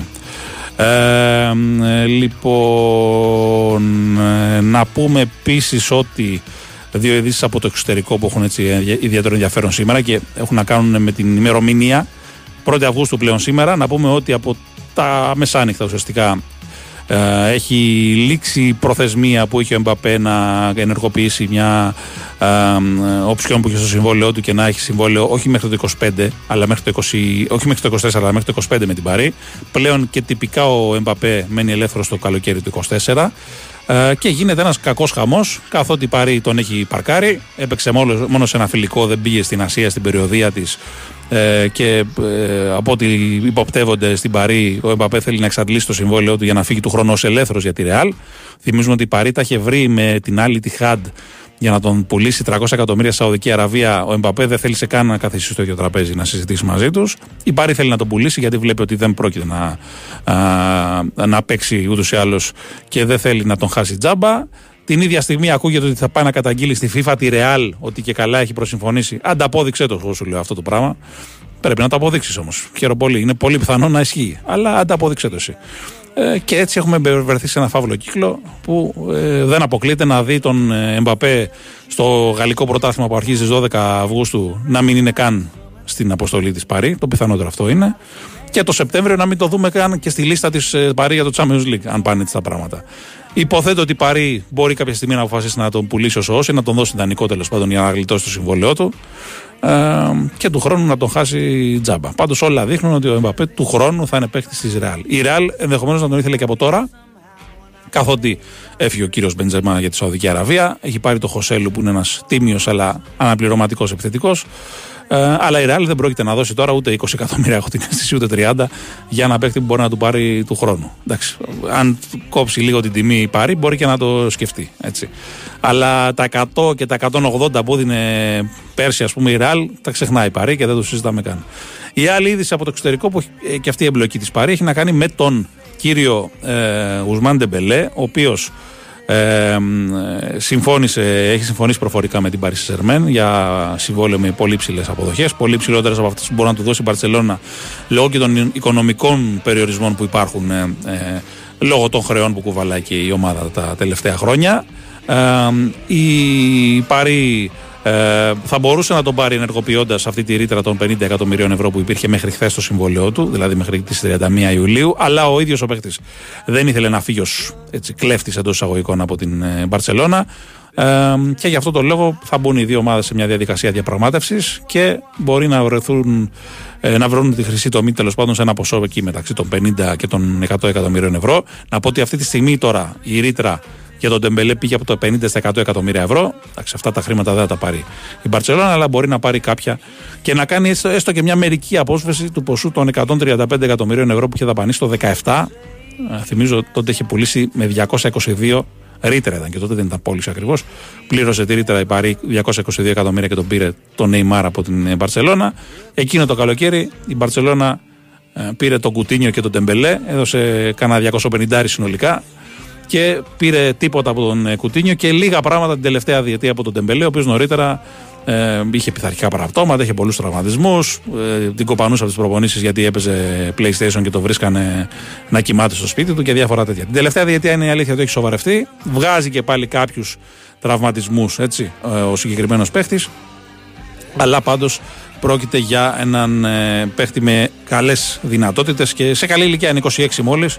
Ε, η Μπαρσελόνα τον είχε πάρει πολύ πιτσιρικά. Να πούμε ότι αυτό που βγαίνει τις τελευταίες ώρες και περιμένουμε να μας επιβεβαιώσουν οι ρεπόρτερ μας έχει να κάνει με τον Γκαρσία που λέγεται ότι έχει συμφωνήσει ε, και υπογράφει νέο συμβόλαιο με την ε, ΑΕΚ. Τώρα σε λίγο που θα έχουμε τον Γιώργο Τσακέρη, υποθέτω ότι θα μας πει και αυτός αν ισχύει κάτι τέτοιο. Εφόσον ισχύει, προφανώς και θα είναι πολύ σημαντική είδηση για την ΑΕΚ χωρίς να εγγυάται 100% έτσι ότι ο Γκαρσία θα, θα παίξει ε, τη νέα σεζόν στην ΑΕΚ. Έτσι. Απλά θα είναι πολύ πιο ευχαριστημένος και ο ίδιος με τις απολαυές του. Θα επιβραβευτεί για την μεγάλη του αξία, αλλά προφανώς αν ας πούμε σκάσει μια πρόταση από αυτή που λέμε που δεν μπορείς να αρνηθείς, δηλαδή πάνω από 20 εκατομμύρια στα ταμεία της ΑΕΚ, καθαρά και όχι με, να τα μοιραστεί με ατζέντιδες και ομάδες, ε, Μπεϊτάρ και, και ε, δεν θα πρέπει να αποκλείσουμε σε καμία περίπτωση το ενδεχόμενο πώλησης. Πάντως, σε κάθε περίπτωση, μια πολύ θετική εξέλιξη για την ΑΕΚ για έναν από τους καλύτερους, αν όχι από τον καλύτερο, ε, σίγουρα από τους καλύτερους πάντως, γιατί υπάρχουν και άλλοι καλοί παίκτες, ε, στο ελληνικό πρωτάθλημα. Τον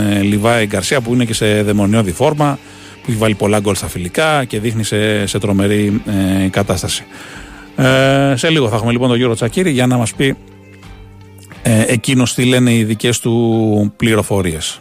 Ε, Λοιπόν, ε, πολλά μηνυματάκια ακόμα έχουμε για τους ε, ε, παίχτες, για, τους, για τη μεταγραφολογία γενικότερα στην, ε, στην Ευρώπη. Να πούμε ότι ο Μανέ πηγαίνει να γίνει συμπαίκτης του Ρονάλντο στην Αλνάσρ, τα βρήκανε και ε, απομένουν πλέον μόνο οι ανακοινώσεις. Έχει περάσει και τα ιατρικά και πηγαίνει από την Bayern στην Αλληλά. 40 εκατομμύρια θα πάρουν οι Βαβάροι, 30 εκατομμύρια το χρόνο για τριετές συμβόλαιο. Ο Μανέ, 31 ετών, μετά από μια κακή χρονιά στην Bayern, θα πάει και αυτό στη Σαουδική Αραβία.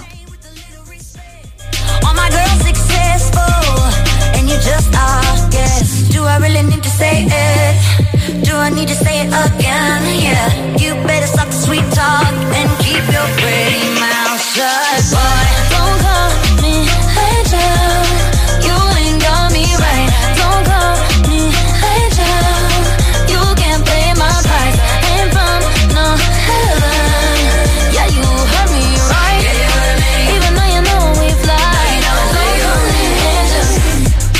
Λοιπόν, να πούμε ότι υπάρχει μια είδηση που προκύπτει από την ε, Ουκρανία, ουκρανικό δημοσίευμα είναι, και αναφέρει ότι υπάρχει ένα πρόβλημα στις τάξεις τη αποστολής της Νύπρο, ότι έχουν ε, κάποιοι παίχτε πάθει τροφική δηλητηρίαση. Και μιλάνε για μεγάλο αριθμό παιχτών, δηλαδή για διψήφιο αριθμό παιχτών. Δεν έχουμε ακόμα κάποια επιβεβαίωση ή κάποια διάψευση, έτσι. Ε, Επομένως, είναι ένα ζήτημα σημαντικό αυτό εν ώψη του απόψινου ε, αγώνα για το αν και πώς θα μπορέσει να παραταχθεί η Νύπρο απέναντι στον Παναθηναϊκό εφόσον επιβεβαιωθεί, ξαναλέω, γιατί είναι ουκρανικό ε, δημοσίευμα και περιμένουμε να δούμε ε, αν ισχύει ή, ή όχι. Λοιπόν, εντός λίγου θα έχουμε τον Γιώργο Τσακύρη να μας πει τα νεότερα σχετικά με το ρεπορτάζ της, ε, της ΑΕΚ. Έτσι. Και ενώ θα το ψάξουμε και εμείς το θέμα προφανώς με την Νύπρο να δούμε τι ισχύει, τι δεν ισχύει. Ε, και τι θα γίνει με το συγκεκριμένο παιχνίδι. Ε, το βλέπω και εγώ το δημοσίευμα τώρα. Υπάρχει στην ιστοσελίδα sport.ua, ε, sport ουκρανικό δηλαδή, το sport ουκρανικό.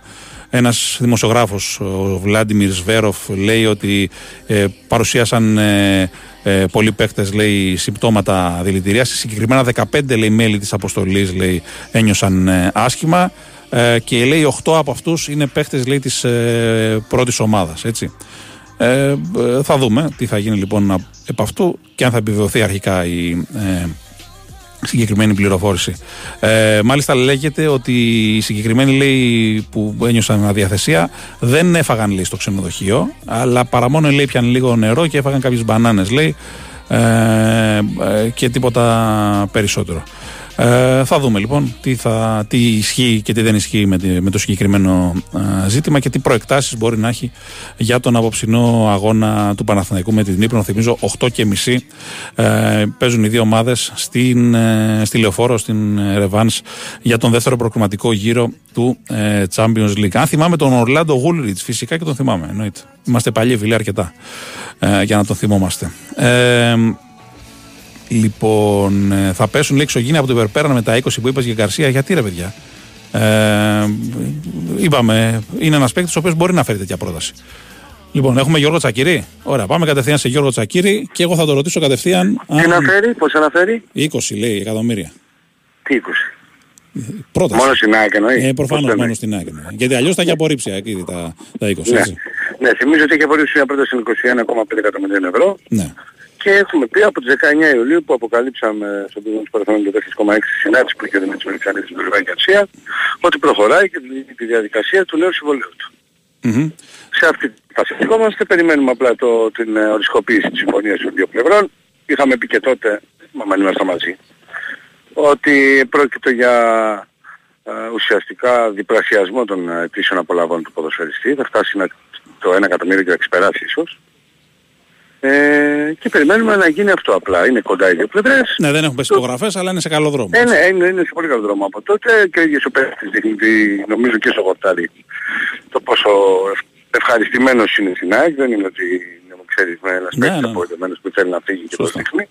Καμία σχέση. Και μόνο κερδισμένος είναι από αυτό, έτσι. Γιατί σου λέει. Και ούτως ή άλλως ακριβώς Ναι. μιλάμε για ένα παίκτη που έπαιρνε 4 με 450 χιλιάρικα και να φτάσει να παίρνει κο- κοντά στις ε, Ναι. 700.000 παραπάνω. Και δεν αποκλείει αυτή η επέκταση να πάρει τη μεταγραφή που ενδεχομένως να ονειρεύεται Όχι, και ο ίδιος όχι, ένα όχι. μεγαλύτερο πρωτάθλημα αν ικανοποιήθηκε αυτός και η ΑΕΚ, έτσι προφανώς. Έτσι ακριβώς στις 19 Ιουλίου όταν είχαμε πει για αυτό το θέμα και τη συνάντηση του ιδιοκτήτη του κλαμπ με τον uh, Διεθνή Άσοπο του Νιτάτη και τον Πάκο είχαμε πει ότι ο Δημήτρης Μελισσάρης του, κα- του κατέστησε σαφές ότι δεν είναι επιθυμία της ΑΕΚ να τον εγκλωβίσει και Ναι, να, ναι. να μην τον Εντάξει. επιτρέψει να κάνει και το επόμενο μήνυμα στην καριέρα τους.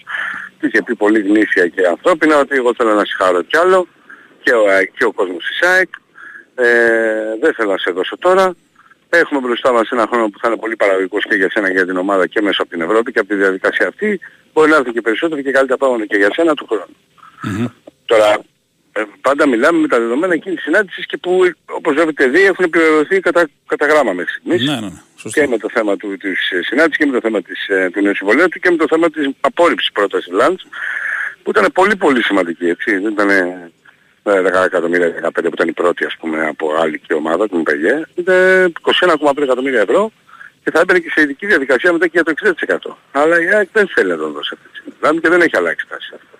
Ναι, ναι. Περιμένουμε λοιπόν, δεν αποκλείεται το επόμενο διάστημα. Αυτό είναι θέμα τώρα όπως αντιλαμβάνεσαι είτε ορών είτε νερών Ναι, να ξεκάθαρα. ολοκληρωθεί και τυπικά το θέμα της, ε, αναπροσαρμογής συμβολέου του Λιβάη Γκαρσία.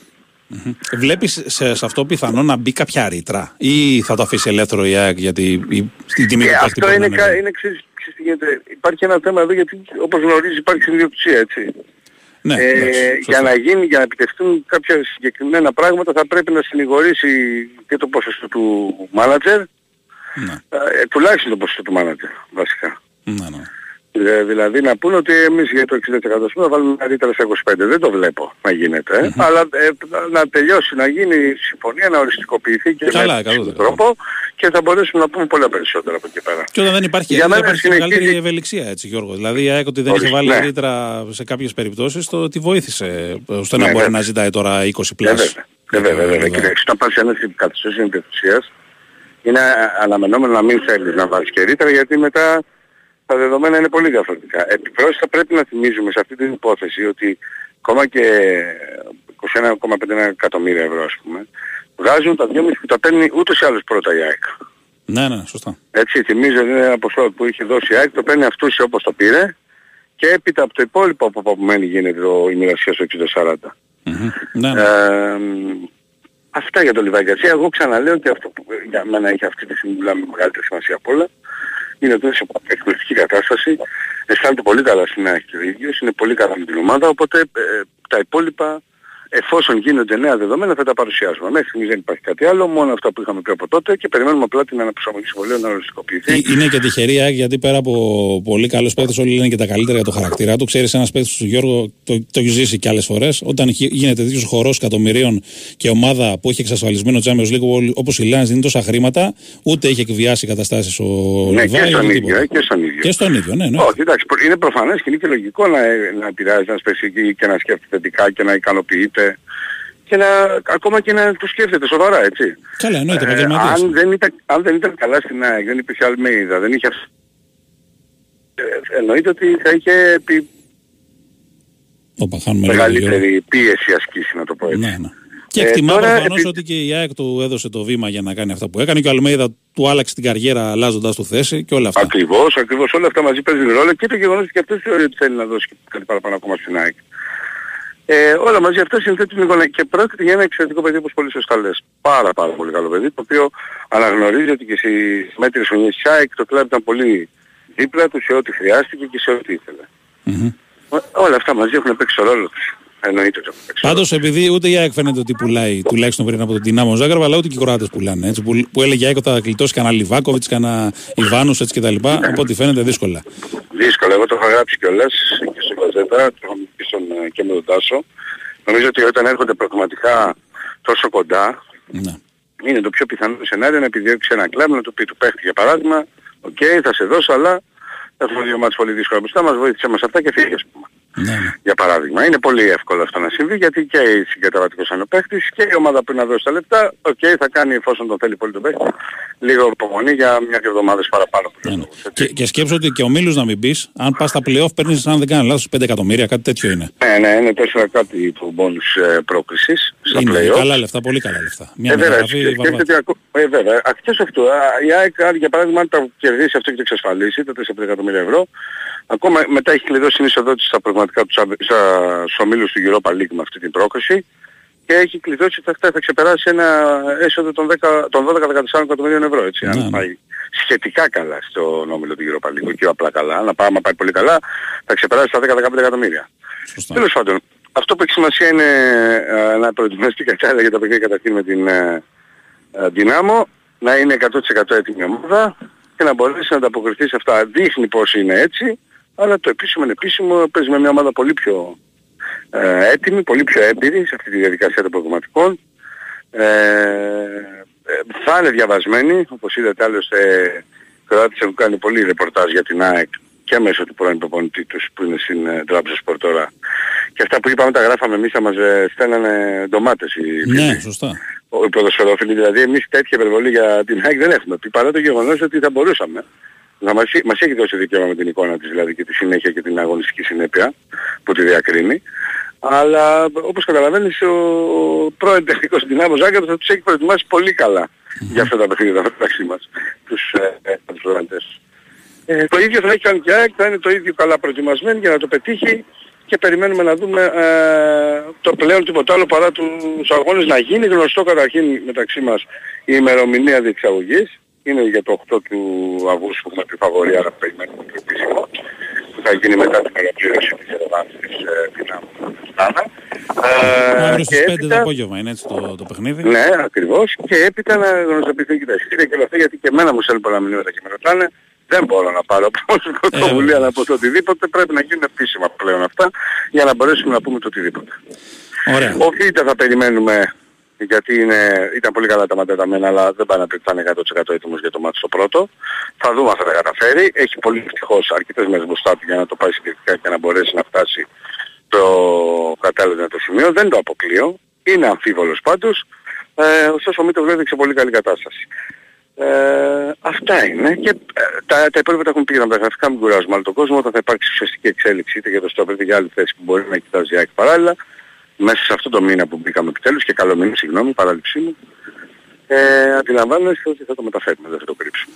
Ωραία. Γιώργο, ευχαριστούμε πολύ. Να είστε καλά, καλή συνέχεια. Καλή συνέχεια σε εσένα. Λοιπόν, ακούσαμε και Γιώργο Τσακύρη, τα νέα για την ΑΕΚ, με τον Καρσία που λέει ότι είναι σε πολύ καλό δρόμο. Δεν έχει υπογράψει ακόμα, αλλά είναι σε πολύ καλό δρόμο να υπογράψει επέκταση και αναπροσαρμογή συμβολέου με την ΑΕΚ. Μια εξέλιξη που ούτως ή άλλως το, για τον παίκτη δεν αλλάζει κάτι πέρα από το τραπεζικό του λογαριασμό. Δηλαδή δεν του κόβει την προοπτική να αγωνιστεί σε ένα καλύτερο πρωτάθλημα με ένα καλύτερο συμβόλαιο κτλ.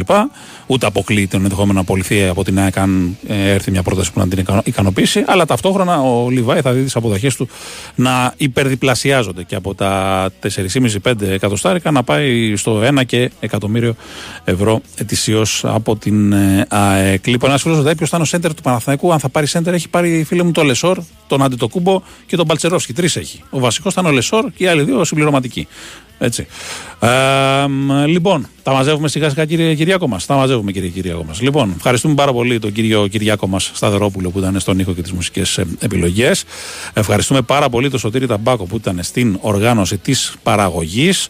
Ακολουθεί αθλητικό δελτίο ειδήσεων και αμέσως μετά για ένα δίωρο είναι στον αέρα ο Γιώργος Πετρίδης. Να είστε καλά, εμείς θα τα πούμε πάλι αύριο το μεσημεράκι στις 12 η ώρα.